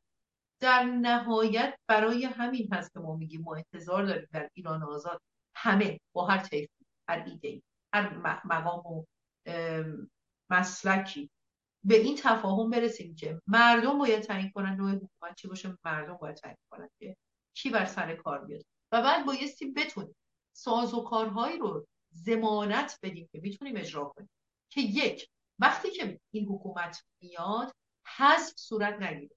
مهمترین اضطراب اپوزیسیون در حال حاضر این که میاد و به دروغ میگه همه کمونیستن، همه سلطنت طلبن، همه جمهوری خواهن، همه جدایی طلبن، همینه. چون میدونه اگر من الان این انقلاب رو مال خود نکنم قرار فردا حذف بشم، چون تجربه انقلاب 57 هنوز براش زنده است. همینه که جمهوری اسلامی میتونه سایبریشو بفرسته و بهش بگه خمینی هم خودعه کرد. بنابراین هر کی الان تو اپوزیسیون حرف بزنه ممکنه داره دروغ میگه، ممکنه خودعه کنه. یعنی ما اگر حقیقت محض و مطلق رو هم روی زمین بگذاریم میشه برداشت کرد که ما هم داریم خودعه میکنیم. متوجه این خطر جدیه. این اون جاییه که ما باید اینقدر باهوش باشیم و اینقدر درک همدردی رو داشته باشیم که به این مردم زخم خورده بگیم به این دلیل من این سازوکار رو برای شما دیدم و به این دلیل میتونید به من اعتماد کنید و به این دلیل مطمئن باشید که من زیر حرفم امروز نمیذارم. بعد کار دومی که باید انجام بده، مهم نیست چه حکومتی چطور میاد سرکار خانم، مهم اینه این حکومت چطور باید بره. من از حالا به عنوان نماینده اپوزیسیون ایران، من نوعی رو در نظر نگیرم، مثال میزنم، باید اینقدر حواسم جمع باشه که نه تنها سازوکارهای روی کار اومدنم رو توضیح بدم بلکه به مردم بگم واضح و با بندهای قانونی به این ترتیب هم من خواهم رفت. اون وقت دیگه نگرانی از حذف وجود نداره. اون وقت مردم میدونن اگر بخوان از شر کنعانی در مقامی مثلا در هر جایی که هست خلاص بشن بایستی به این بندهای قانونی مراجعه کنن. بعد باید بیم توضیح بدم که سازوکارهای اجرایی شدنه. بنابراین من اگر در اپوزیسیون در هسته مرکزی باشم توجهم رو به اینها میذارم، تمرکزم رو به اینا بذارم. منتها چون این اعتماد وجود نداره و جمهوری اسلامی هم خوب بلده چطور این هیزم بی‌اعتمادی رو شونه بر نگه داره، بحث اینه که قبل از اینکه به اینجا برسید ببینید ریزش‌ها اتفاق میفته، فضا بسته است، کسی نمیتونه وارد شه، نماینده‌ای از حزب فلان نداریم، مثلا کسی دیگه اونا رو نمیبینه، فلان گروه فقط هستن، فلان اتنیک‌ها هستن، نمیاد کسی. این داستان‌هایی که خب خودتون هم الان به خوبی خوب شاهد هست. ممنون.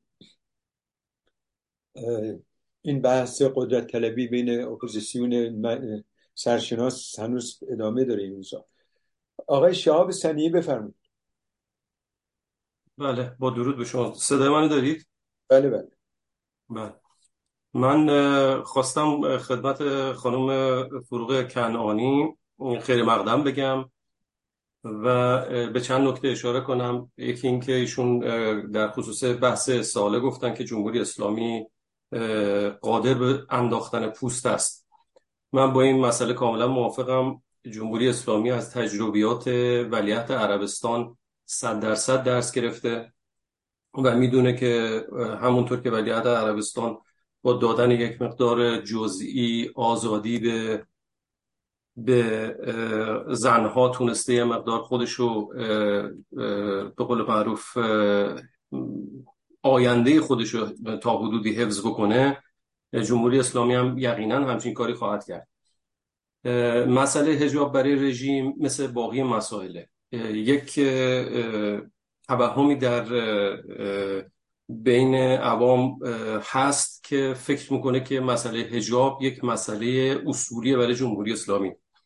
جمهوری اسلامی که همین رژیم اسلامی باشه. حالا همین واژه جمهوری اسلامی رو آدم استفاده میکنه، ولی در واقع این یک رژیم آخوندیه که به اسم جمهوری اسلامی سر کاره. در هر صورت جمهوری اسلامی رژیم آخوندی مسئله حجاب براش یک سنگره و نه و حتی یک پایگاه هم نیست، چه برسه به اینکه قرارگاه مرکزی باشه، به این معنی که رژیم در صورت صلاح دید از حجاب هم میگذره.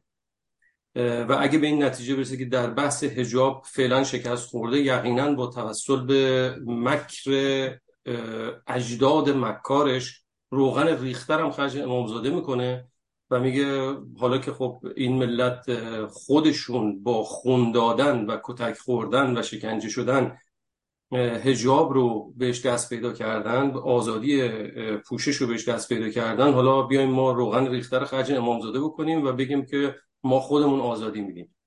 این امر از دید من در صورت مردن علی خامنه‌ای و به قدرت رسیدن نفر بعدی این امر امکان داره که بگن که آقا ما حالا میام اینو تغییرش میدیم، ملت خانم‌ها میتونن، ما آزادی خواهیم، از اول ما مشکل داشتیم، اصلا این مسئله پایه قرآنی هم نداره. این که ادعا کنیم که بس خط قرمز رژیمه از دید من کاملا خطاست. تجربه تاریخی ما میگه که این غلطه. دلایلش تو 1400 ساله اخیر به وفور دیده میشه. تو این 200 سال اخیر شما میتونید از شناسنامه گرفته، مدرسه، دانشگاه، تلگراف، اینها چیزایی بوده که آخوندا براش فتوا دادن و باش مخالفت کردن. شناسنامه، مدرسه، دانشگاه، تلگراف، قطار، قند، برق، بلندگو، تلویزیون، رادیو. خاطرتون باشه اونایی که سنشون قد میده، حتی در زمان شاه هم خونه‌های مذهبی‌ها تلویزیون که اصلا مساوی فحشا بوده، اگه کسی می‌خواست تو خونش تلویزیون، خیلی بازاری‌ها بچه‌هاشون تلویزیون ندیده بودن تو عمرشون. شطرنج و ویدیو که جای خودش داره، ماهواره و اینترنت هم که هیچی، ماهی اوزونبرون هم که خاطرمون هست که اینها دیدن که یک فلسی توش هست و گفتن این حلاله. حالا از اون بدتر که سعید طوسی، حالا مسئله لواط هم اینا چیش کردن، آزادش کردن. نه تنها لواط آزاد کردن، بلکه یک جانوری به اسم سعید طوسی که قاری قرآن خودشونه، که توی مجلسشون قرآن خونده، مجلس شورای اسلامی. این آقا قرآن تو اونجا قرآن خونده. این آدم یه آدم پدوفیل و بچه بازه که نه تنها به بچه های کفار این تجاوز نکرده، این بچه های قرآن خون بهش برده تجاوز کرده، ولی تبرئه‌اش کردن. اینو میخوام بگم که حد عقب نشینی کردن رژیم خامنه‌ای بی‌نهایته. این آدم اگر فردا بهش بگی که قدرت از دست میدی مگر اینکه دامن بپوشی، کرست قرمز بکنی تنت و بیای تو خیابون با ماتیک قرمز برقصی، این آدم این کارو خواهد کرد و رژیمش هم این کارو خواهد کرد. اینها نشون دادن در شکنجه مردم، در زندانها، در برداشتن بکارت دختران قبل از اعدامشون، اینا نشون دادن به هیچ وجه مرزی رو قائل نیستن. پس این که ما فکر نکنیم که جمهوری اسلامی حجاب مرز آخرشه، به هیچ وجه به این صورت نیست. نکته دیگه در خصوص نفوذ روحانیت، که این هم یک توهمی هست در بین عوام، که در زمان 57 خاطرمون هست که میگفتن که آخوند یک موجود نادان و ابلهیه، در صورتی که آخوند به غایت زیرک و باهوش. زیرک و باهوش بودن نشونه به منزله شریف بودن نیست. مار هم زیرکه و باهوش، روبا هم، شغال هم همینطور. آخوند یک موجود زیرک و باهوش با اطلاعه که همیشه در قدرت بوده. این که ما بخوایم بگیم که آخوند در زمانی قدرت نداشته، مثلا در زمان امیرکبیر قدرت نداشته یا قبل از اون، این از دید من درست نیست، به خاطر اینکه آخوند یا همواره از زمان هخامنشی ها، نانخوران دین، دینکاران، به قول جناب دکتر اسماعیل نوری علا، دینکاران، نانخوران دین، به گفته احمد کسروی، اینها همیشه همواره یا به طور مطلق قدرت دستشون بوده و یا یک سهم عظیمی در قدرت داشتن. پس اینو زنده‌یاد شاپور بختیار در آخرین مصاحبه، در آخرین سخنرانیش هم قبل از اینکه کشته بشه در کانادا بیان کرد و گفت که هر فسادی که البته نقل به مضمون گفت هر فسادی که در این مملکت رخ بده ریشه‌ش رو شما میتونید یا نزد آخوندهای ساسانی پیدا بکنید و یا نزد آخوندهای شیعه. و این نکته در خصوص آخوندها. در خصوص بحث نوزایی که به درستی واژه درست سنی عرض میخوام، ماهیت فاشیستی آخوندها برای همه ما آشکاره، لطف کنید تو هم چارچوبه تیتر تایتل موضوع. بله من فکر میکنم جناب دانشور من دارم از وقت خودم استفاده میکنم، با عرض معذرت. خواهش میکنم بخواستید تو چارچوبه خود. در خصوص بحث نوزایی باید بگم که این بحث کاملا درستیه و زیاد ربطی به جنبش بابی نداره و چون ما امروز جنبش نوزایی ایران منزله یک کرم ابریشمی که داره از پیله خودش میاد بیرون و تبدیل به یک پروانه میشه، یک پروانه رنگارنگ که بالهاش رو زیر آفتاب قرار میده که آماده یک پرواز میشه و این پروانه ما مجهز به سلاح سکولاریسمه و از پیله خودش به این صورت میاد بیرون. در خصوص اسلامفوبیا من ذکر کنم که اسلامفوبیا، هر کسی که با اسلامفوبیا موافق نیست و ادعا میکنه که اسلامفوبیا وجود نداره میتونه یک کیف بگیره دستش و بره توی یک ایستگاه قطاری یا اتوبوسی جایی کیفو بذاره زمین و یک الله اکبر از ته جیگر بکشه تا اینکه ببینه که اسلامفوبیا آیا دلیلی داره یا اصلا وجود داره یا نداره، ببین چه بلایی سرش میاد. حالا در پایان میخواستم بگم که این شعار زن زندگی آزادی یک قدرتی به خانم‌ها داده در ایران. من مایل بودم از خانم کنعانی بپرسم که ایشون نظرشون در خصوص این مسئولیتی که خانم‌ها در این خصوص دارن، این مسئولیت چیه؟ و نکته آخر که می‌خواستم بیان کنم در خصوص مسئله صندوق اعتصابات، از دید من همچین چیزی تعقیب کردن گرفتن باده، همچین چیزی یعنی دنبال نخود سیاه فرستاده شدنه. من معتقدم که هر کسی که فکر میکنه که چیزی به اسم صندوق اعتصابات میتونه وجود داشته باشه باید بیاد به صورت مستدل اینو به صورت نوشته بیاد بگه که توضیح بده که این صندوق چجوری کار خواهد کرد، چون از دید من این امر خیلی محاله. خوشحال میشم خانم کنعانی در خصوص پرسش من یک پاسخی بدن و بگن که مسئولیت خانم‌ها در این داستان زن زندگی آزادی هیتش چقدره و چقدر اینها مسئولیت دارن و چیکار میتونن بکنن. یک دنیا تشکر. مرسی از شما. فرمایش دومتون رو یک نکته کوتاه در موردش بگم، در مورد صندوق که فرمودید. صندوق اصطلاحیه که ما برای کمک‌هایی که حالا در نظر گرفتیم برای همیاری، نه اینکه عملا یک صندوقی وجود داشته باشه و با یک مناسباتی داشته باشیم. این مناسبات رو من به شخص خودجوش میبینم و فکر میکنم که من یه مثال بچه‌هایی که در خارج از ایران زندگی میکنن، به خاطر اینکه حالا به هر حال وضعیت درآمدی معمولا در کشورهای اروپایی و آمریکایی مناسب‌تر هست به صورت عموم، حالا نه حتما برای هر شخصی. این امکان وجود داره که ما کانال‌های امنی پیدا کنیم که بتونیم کسانی که بی‌نهایت آسیب‌پذیر هستن در اثر اعتصابات رو کمی حمایت کنیم. ولی معتقدم اگر بشه این رو به صورت یک حرکت سامان یافته با کانال‌های قابل اطمینان بدون تکرار تجربه‌های طرف گذشته انجام بدیم، خب طبیعتاً به در واقع اون هدفی که مورد نظرمون هست نزدیک میشه. ولی با این وضعیت ارزی در ایران و با این کنترلی که وجود داره و با بود در نظر گرفتن تحریم‌ها، خب طبیعتاً این نشدنی. اما برمیگردم به اینکه مسئولیتی رو که فهمیدین چه سوال مناسبی. ببینید وقتی بحث زن و مرد در فضای سیاسی اجتماعی ایران مطرح میشه، ما خیلی وقتا میبینیم عزیزانی رو که میان و پشت این زن بودن به واسطه به مسابقه در واقع یک سنگر پنهان میشن و این فقط در مورد زن اینها مطرح نیست. یعنی تو گویی که ما وقتی میگیم جامعه ایران یک جامعه مرد سالاره، منظورمون اینه که مردها همه پادشاهن، زنها همه کلید، در حالی که این جامعه مرد سالار اصطلاحیه که به مردها قدرتها و امکانات خاصی رو میده که حتی میتونه خود مردها رو هم قربانی کنه.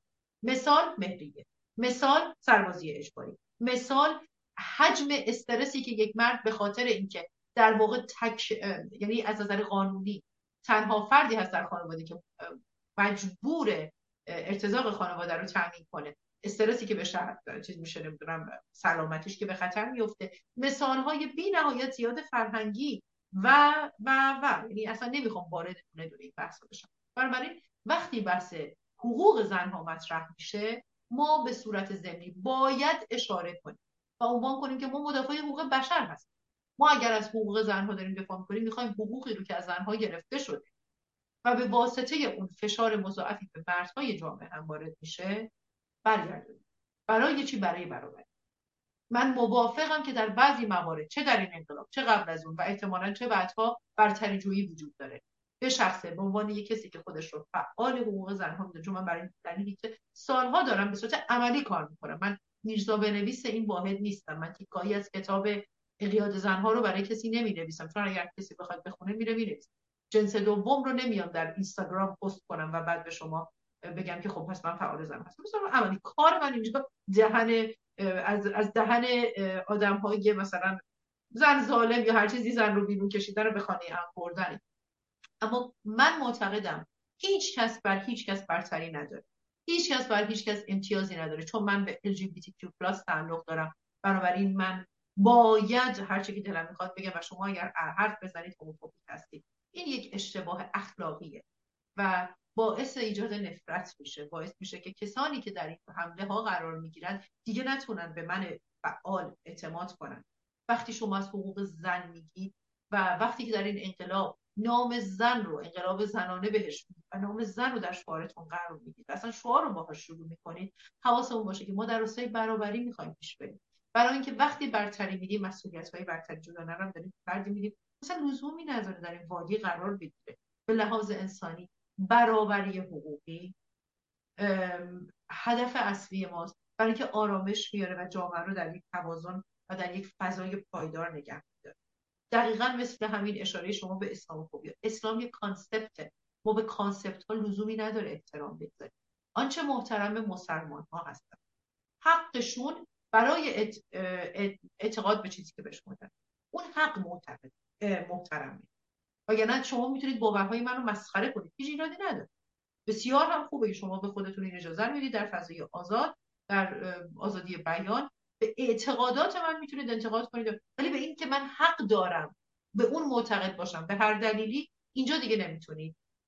اینجا دیگه به کرامت انسانی من در واقع توهین میشه اگر از این حرکت بکنن. بنابراین اسلاموفوبیا اصلا یک واژه جعلیه و اصلا لجیتیمیشن نداره، مشروعیت نداره. ماسلموفوبیا است که شما هر کی رو میبینید که حالا داره نماز میخونه نمیتونید بگید تروریسته. این حرف اشتباهیه.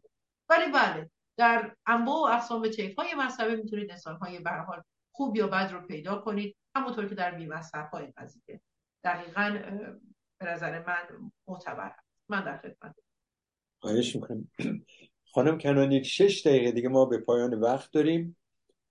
دیگه لطف کنید اگر ممکن جواب کوتاه بدین که سر وقت بتونیم تمومش کنیم. جناب نارمکی دوباره وقت گرفتن، شما بفرمایید.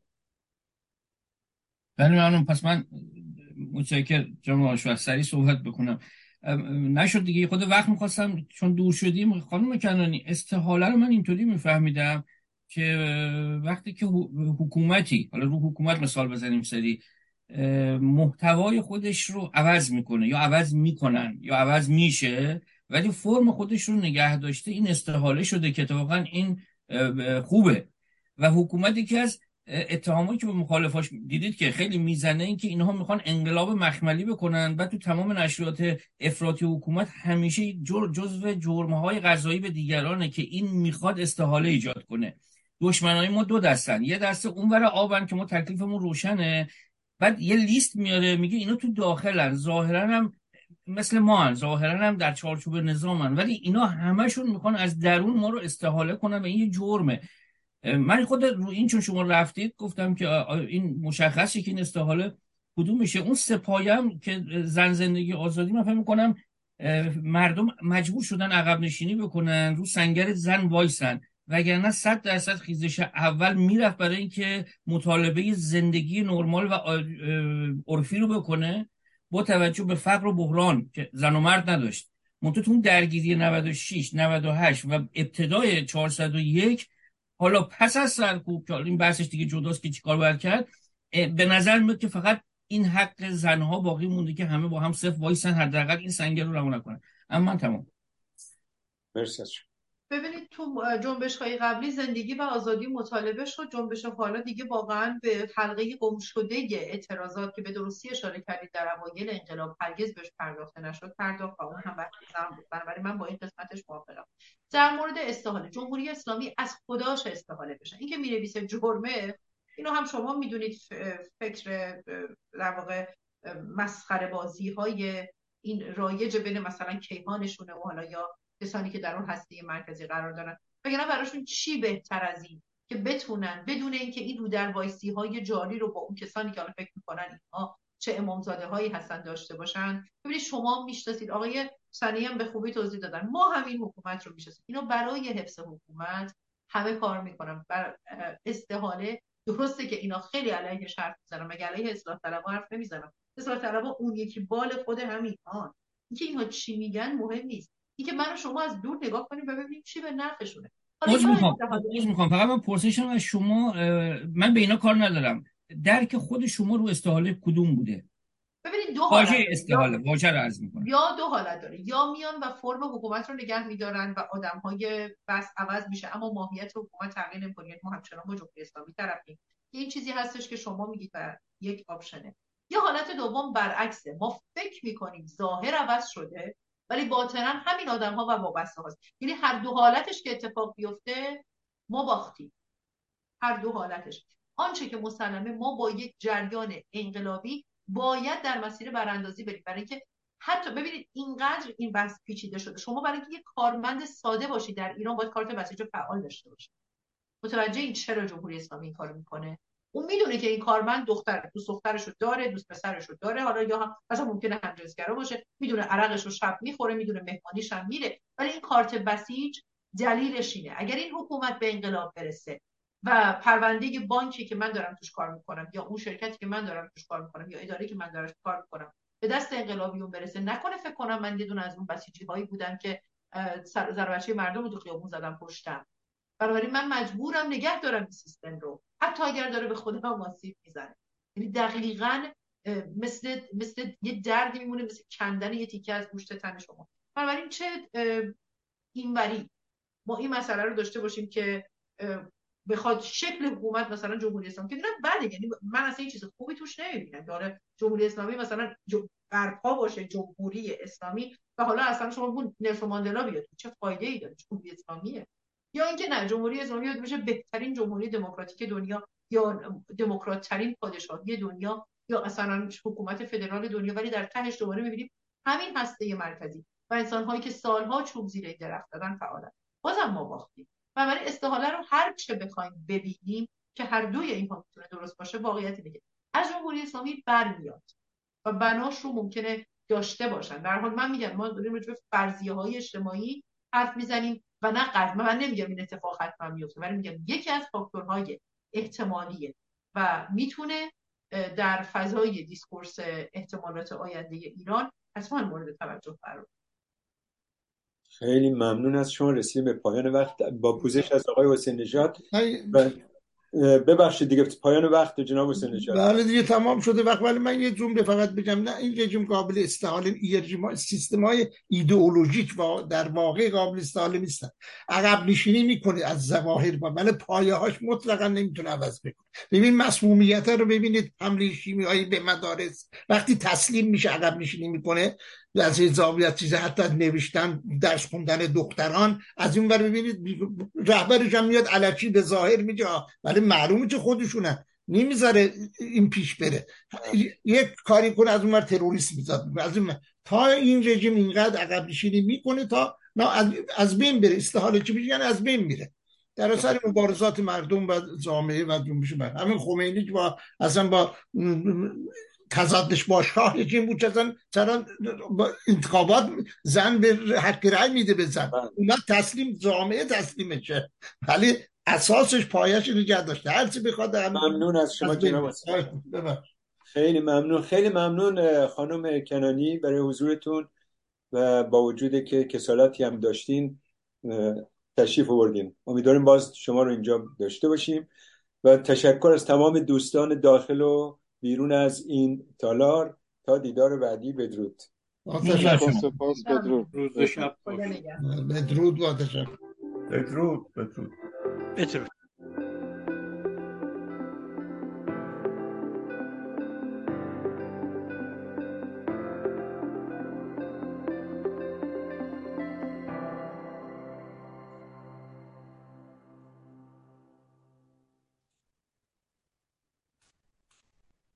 دوستان شب و روز همه